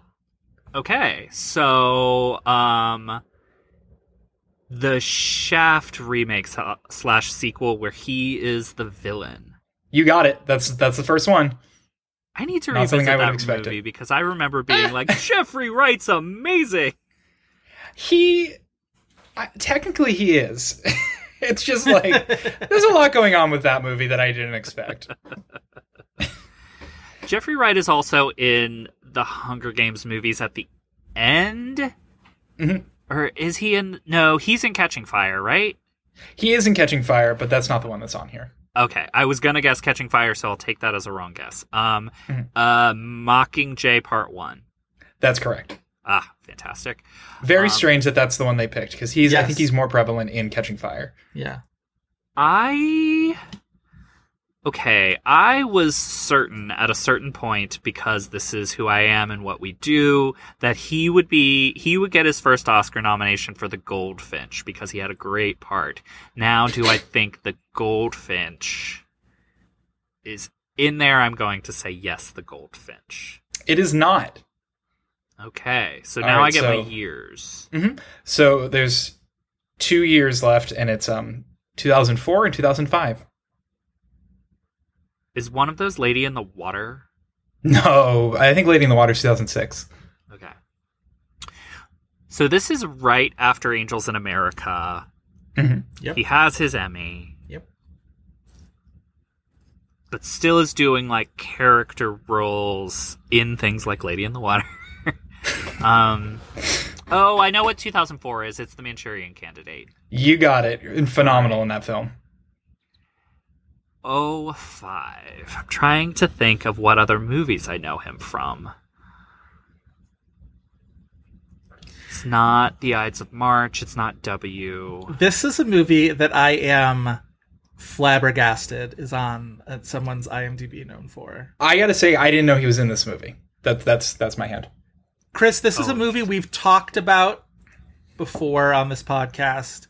We could definitely We've done an do episode? it. No, we could though, but we've talked about it. Just sort of, we we tend to arrive at the the oddity of this movie a lot, and the oddity of this movie having Oscar buzz to begin with. Huh. There's okay, a- so it's an odd movie. So I'm guessing it's the type of thing that, like, if people predicted it or if it was campaigned, it's like, well, that's not going to happen. Right. It was, you know, that thing where somebody narrowly loses an Oscar, and then for the next like several movies, you're just like, well, they're going to get it for this. And then you look Oh. back years later, and you're like, why did we think that? So it's this is like a star vehicle Yeah, of somebody who almost won. with a very, won. very particular, like a very niche director who, um, in 05 so somebody it, this is probably somebody who recently almost won is he You're- in something with julianne moore no, No. this is a real niche director niche director like this this this person's movies are their own thing okay and uh, johnny depp No. no but you're It's a you're- man. you're really circling the the part Bill Murray. it. Yes. uh uh uh niche director 05 is no this is not on anyone's note yeah for it. this is what Say i it. thought too yeah. Say Is it. this Broken Flowers, Jim? It Jarmusch's is. Broken Flowers. Yikes! Um, Which I always get confused with St. Vincent because they had similar posters. it could not be any less like St. Vincent, to be honest. Um, yeah, that's absolutely a movie that the second you see it, it's like the Academy's not going to even fucking watch this. Yes, exactly. Exactly. Jeffrey Wright, fantastic. All right, Joseph, for you, and then you will be giving to Kyle. Yes. I went into the Pixar vocal cast history. I picked someone who was almost originally planned to be in The Good Dinosaur, uh, and instead was in Pixar's other movie in 2015. I'm talking about Mr. Bill Hader. Bill Hader. Bill Hader, no television, one voice performance. Bill Hader, no television is so funny to me. All right. One voice performance? One voice performance. So it's got to be Inside Out. Inside Out, where he voices fear. Yes. Okay. Uh, is all right. So Bill Hader movie stuff. He hasn't had a whole lot of movies where he's like the lead or a co-lead. So I'm gonna guess one of the few that he is, which is the Skeleton Twins. The Skeleton Twins. I All like the Skeleton Twins. I do too. on I Skeleton really like the Skeleton Twins, actually. Yeah. Um, all right. So now we're looking at probably supporting stuff. You still don't have any wrong answers. I know. Very happy about that. The problem is you got to like calibrate what kind of a smaller role is going to show up for him. I'm going to guess because I just saw it on TV again a week ago. It is one of the great, it's always on HBO sometimes movies, uh, Adventureland. Incorrect. No Adventureland. Okay. All right. Bill, I've never seen that actually. I love it. I really I love should it. revisit it It's because really I didn't love it at the time. Oh, I think it's so wonderful. My favorite of the Jesse Eisenberg Kristen Stewart collabs. See, I kind of want to go back through and rewatch a bunch of Kristen Stewart before Spencer. Probably a probably a good project. Okay. Um Bill Hader. William Hader, you have one wrong guess. You have to get another one to get your years. Is he in the way way back? Uh, let me look. If that is your guess, it's incorrect. All right. It makes don't think he's that in he that. would be. Maya Rudolph is Maybe in I'm just thinking of Adventureland Right. and grafting him into that. That's possible. uh, it does not look like he Yeah. is from what I can see. So Okay. All right, two strikes. So what's my years? your years, these are actually the two that I would have guessed. Um, Oh, interesting. 2015 and 2019. 2019, huh? Mhm. All right, so 2015, the same year as Inside Out. Um, I mean, I imagine they're both comedies. Um, oh, oh, oh, oh, oh, um, uh, uh, uh Trainwreck. Yes, Trainwreck. I I, should've like thought of Trainwreck a lot, actually. I don't, but I like Bill Hader in Trainwreck. I, I remember seeing it in far to theaters. Say- you haven't seen Trainwreck, or you did? No, I remember seeing it in theaters and not really retaining anything. I would maybe go so far as to say, well, maybe not. I do Don't- think that that is top tier Judd Apatow. Your Oh. mileage may vary on what. yeah, that my means. mileage does vary. yeah. All right. Hader 2019. What even happened in 2019? The last year we One were of your assumptions is wrong. Oh, it's a drama. Bill Hader in a drama that isn't Barry. Um, still pretty wrong. Uh, 2019, he was also uh, a voice in Toy Story 4. oh, am I wrong that it's not a supporting performance? It's a supporting performance. But it's a drama. No, What the hell am I wrong about? I'm not wrong about anything else. Those are the only two things I've ever been wrong about. you forgot that this happened. We probably should forget that this happened. oh, It's important that we forgot that it happened. Oh God. It's a, a wet fart of a film. Oh, dear. I never saw this. It is. I've heard that it's terrible. I don't want to say anything else because I feel like he'll just get it. But Yeah. Oh Lord. So like legendarily terrible. He was Um, not the most prestigious person in this cast, too, I will say, because it's like, Bill Hader, why are you doing this movie? Other person, we know why you did this movie, but why are you doing this movie? Mhm. Oh God. And then there's like an ensemble. He and other more prestigious person who we've maybe recently talked on this podcast about uh, were technically part of an ensemble. We talked about on this episode that we're recording right now. No, previous recent episode.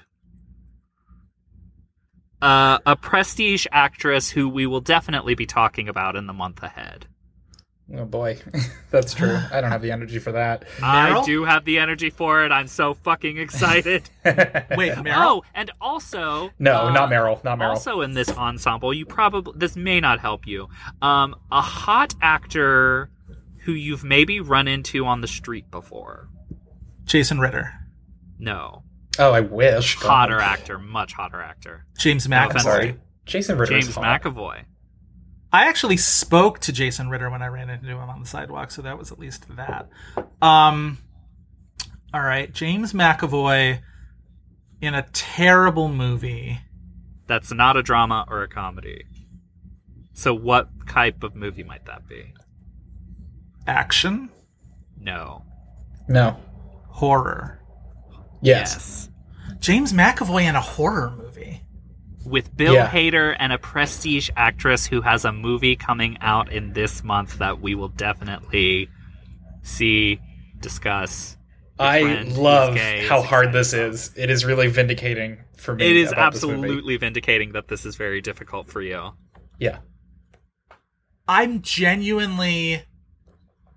Oh, oh, is it um uh Glass? No, Glass is January 2019. Glass, more like ass. Oh wait, is it not? I did. I get a did I get a month? I I must have missed where you said It's not Glass, but it's a sequel. fuck.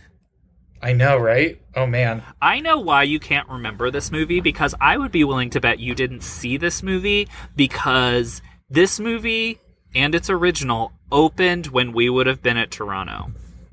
So it's like the it probably never happened to you. Can I get Oh, one I more know what it is. I know what You it is. got it. It's it chapter it chapter two. It Yeah. chapter 2.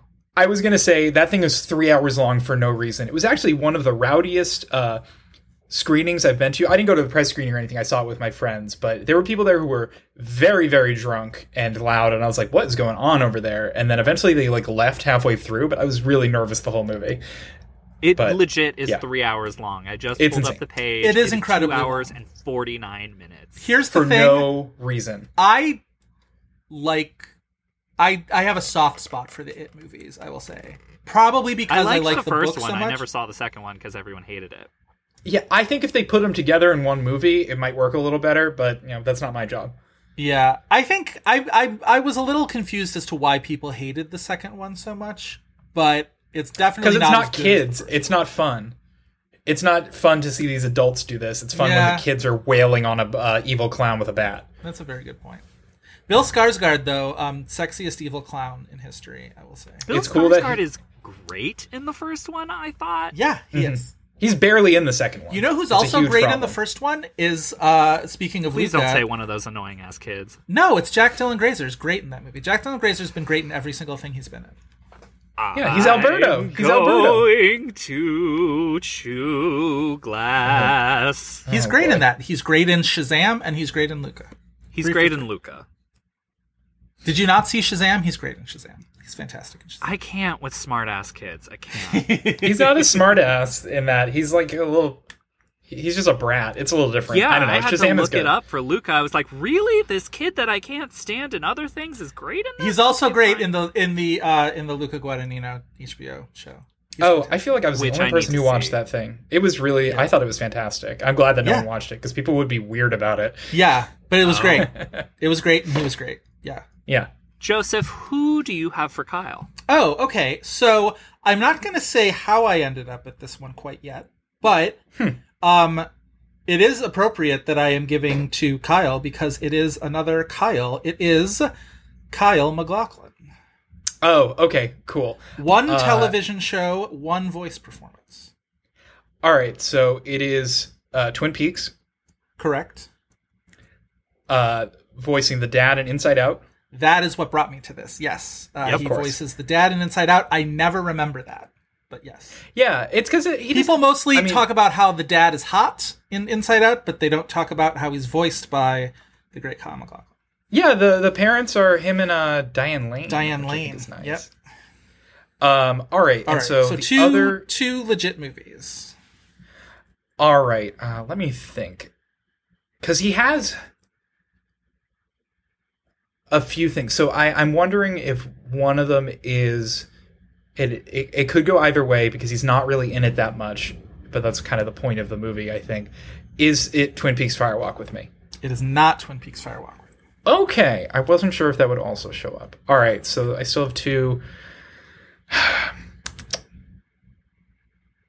Trying to think. Uh, is is Dune on there? I feel like Dune sometimes shows up over the other Lynch one. Dune is Which- on there. Yes. I All would right. absolutely guess Blue Velvet. Well, I was I was gonna do that one first, but I'm like, no, Dune like shows up weirdly a lot on IMDb. I I don't know. There's something about it, its star ranking. um. All right, so I have one left, and Still only one wrong guess too. okay, I, is it just Blue Velvet? Because It is not Blue Velvet. So Okay, so that it's is not your Blue second Velvet. strike. all right, So- no so do I? I get a year now? You get a year now. Your missing uh, film is from the year 1995. all right, then it is um, Showgirls. It is Showgirls. Very good. I thought it was either going to be Showgirls or the Flintstones. I was going to say, are you going to guess the Flintstones? Yep. No, Flintstones is 94. I rewatched it recently. Where he plays Cliff Vandercave. Uh, I want to rewatch the Flintstones movie because that was like a movie that I watched every day when I came home from school and loved it and I feel like I would still have a good time. Did you read the Rosie O'Donnell interview that our friend Matt Jacobs did at, at Vulture? No, not yet, day? but I cannot. Oh, I gotta wait. do First that. of all, it's fantastic. It will make you deeply sad that both Nora Ephron and Penny Marshall are dead. But Mm-hmm. she talks about because Matt asks her about being in her first two movies being A League of Their Own and Sleepless in Seattle, both these like greatly remembered movies and big hits. And she, in her answer, are just like she's like I was in three big movies three summers in a row because the third year was the Flintstones. And I'm like, it is genuinely adorable that she still brings up the Flintstones when like nobody else is gonna. Like, I love that. I love that. It's Didn't it make, Elizabeth like, Taylor's last movie. It was that's the thing. It was a huge success and nobody remembers it. It is Elizabeth Taylor's last movie. This is Yes! something I learned this year, and that's why I rewatched it because I was like, "That's crazy." But Flintstones is something I saw a bunch as a, a child. I think that's where I found out like what adaptations were. Where I'm like, "Well, they're not cartoons now." And my mom's like, "Oh yeah, because it's a movie based on it." And I'm like, hmm. Also, she fully got that role because she could do the little Betty Rubble giggle, which is I Yeah. think so fantastic. That's a great interview. I highly recommend going and reading it. I have it saved on Pocket. I'm gonna read it. I will link it on our Tumblr page. Excellent. All right. Uh, I think that's our episode. Kyle, my friend, thank you so much for coming on and bringing your animation knowledge and passion uh, to the episode. Yeah, you guys thanks want, so much for uh, having me. Yeah, thank you so. Uh, thank, Thank you, you, so much. Kyle. This was so fun. This was super great. We, uh, I feel like, have been uh, constantly terrorizing each other throughout the pandemic as friends. true. It is nice to have a real, actual conversation. Um, if you guys want more of This Had Oscar Buzz, you can check out the Tumblr at this had Oscar thishadoscarbuzz.tumblr.com. You should follow us on Twitter at had underscore Oscar underscore Buzz. Kyle, uh, tell our listeners where they can find more of you if you wish to be found. Uh, yeah. So I have uh, a Twitter, which is just um, at Kyle underscore Amato. I don't tweet a ton these days, just because that website is crazy and scares me. But um, I always link to reviews that I do for Boston Hassle, which is a local um, website slash publication um, here in Boston. I live in Somerville, but um, you know it's the the Boston area. So I do film reviews, and sometimes I manage to snag interviews. So I'll always always post stuff. Um, yeah, that's about it. And then Hawkcast, uh, we have essentially caught up, so we're not releasing regularly, but just stay subscribed. Uh, we'll be doing an episode on his recent graphic novel pretty soon, which is clearly a screenplay that Ethan wrote, couldn't get made, and had his uh, graphic novel friend help draw it with him because one of the characters in it is just Ethan. It looks just like him. And I'm just like, all right, dude. Um, I like it though. So You are the only source that I trust for anything related to Ethan Hawke. You are you are the only perspectives that I will be needing uh, when the Northman comes out next year. oh my gosh, I can't wait. Uh, and Joseph, tell our listeners where they can find more of you. Sure, I'm on Twitter at Joe Reid, Reid spelled R E I D. I am on Letterboxd as Joe Reid spelled the same way. And I am on Twitter and Letterboxd at Chris V. Feil. That is F E I L. We would like to thank Kyle Cummings for his fantastic artwork and Dave Gonzalez and Gavin Mevius for their technical guidance. Please remember to rate, like, and review us on Spotify, Apple Podcasts, Google Play, Stitcher, wherever else you get your podcasts. Five star review in particular really helps us out with Apple Podcast visibility, so write us a nice review that tells us how we made our mark, a major thematic element of the movie that we did not discuss at all. well, it was just he's just like, yeah, do it. Put your paw. Up yeah, just uh, making your mark is putting your handprint on a rock uh, next to your family's handprints. Uh, but mm-hmm. that's all for this week, and we hope you'll be back next week for more buzz.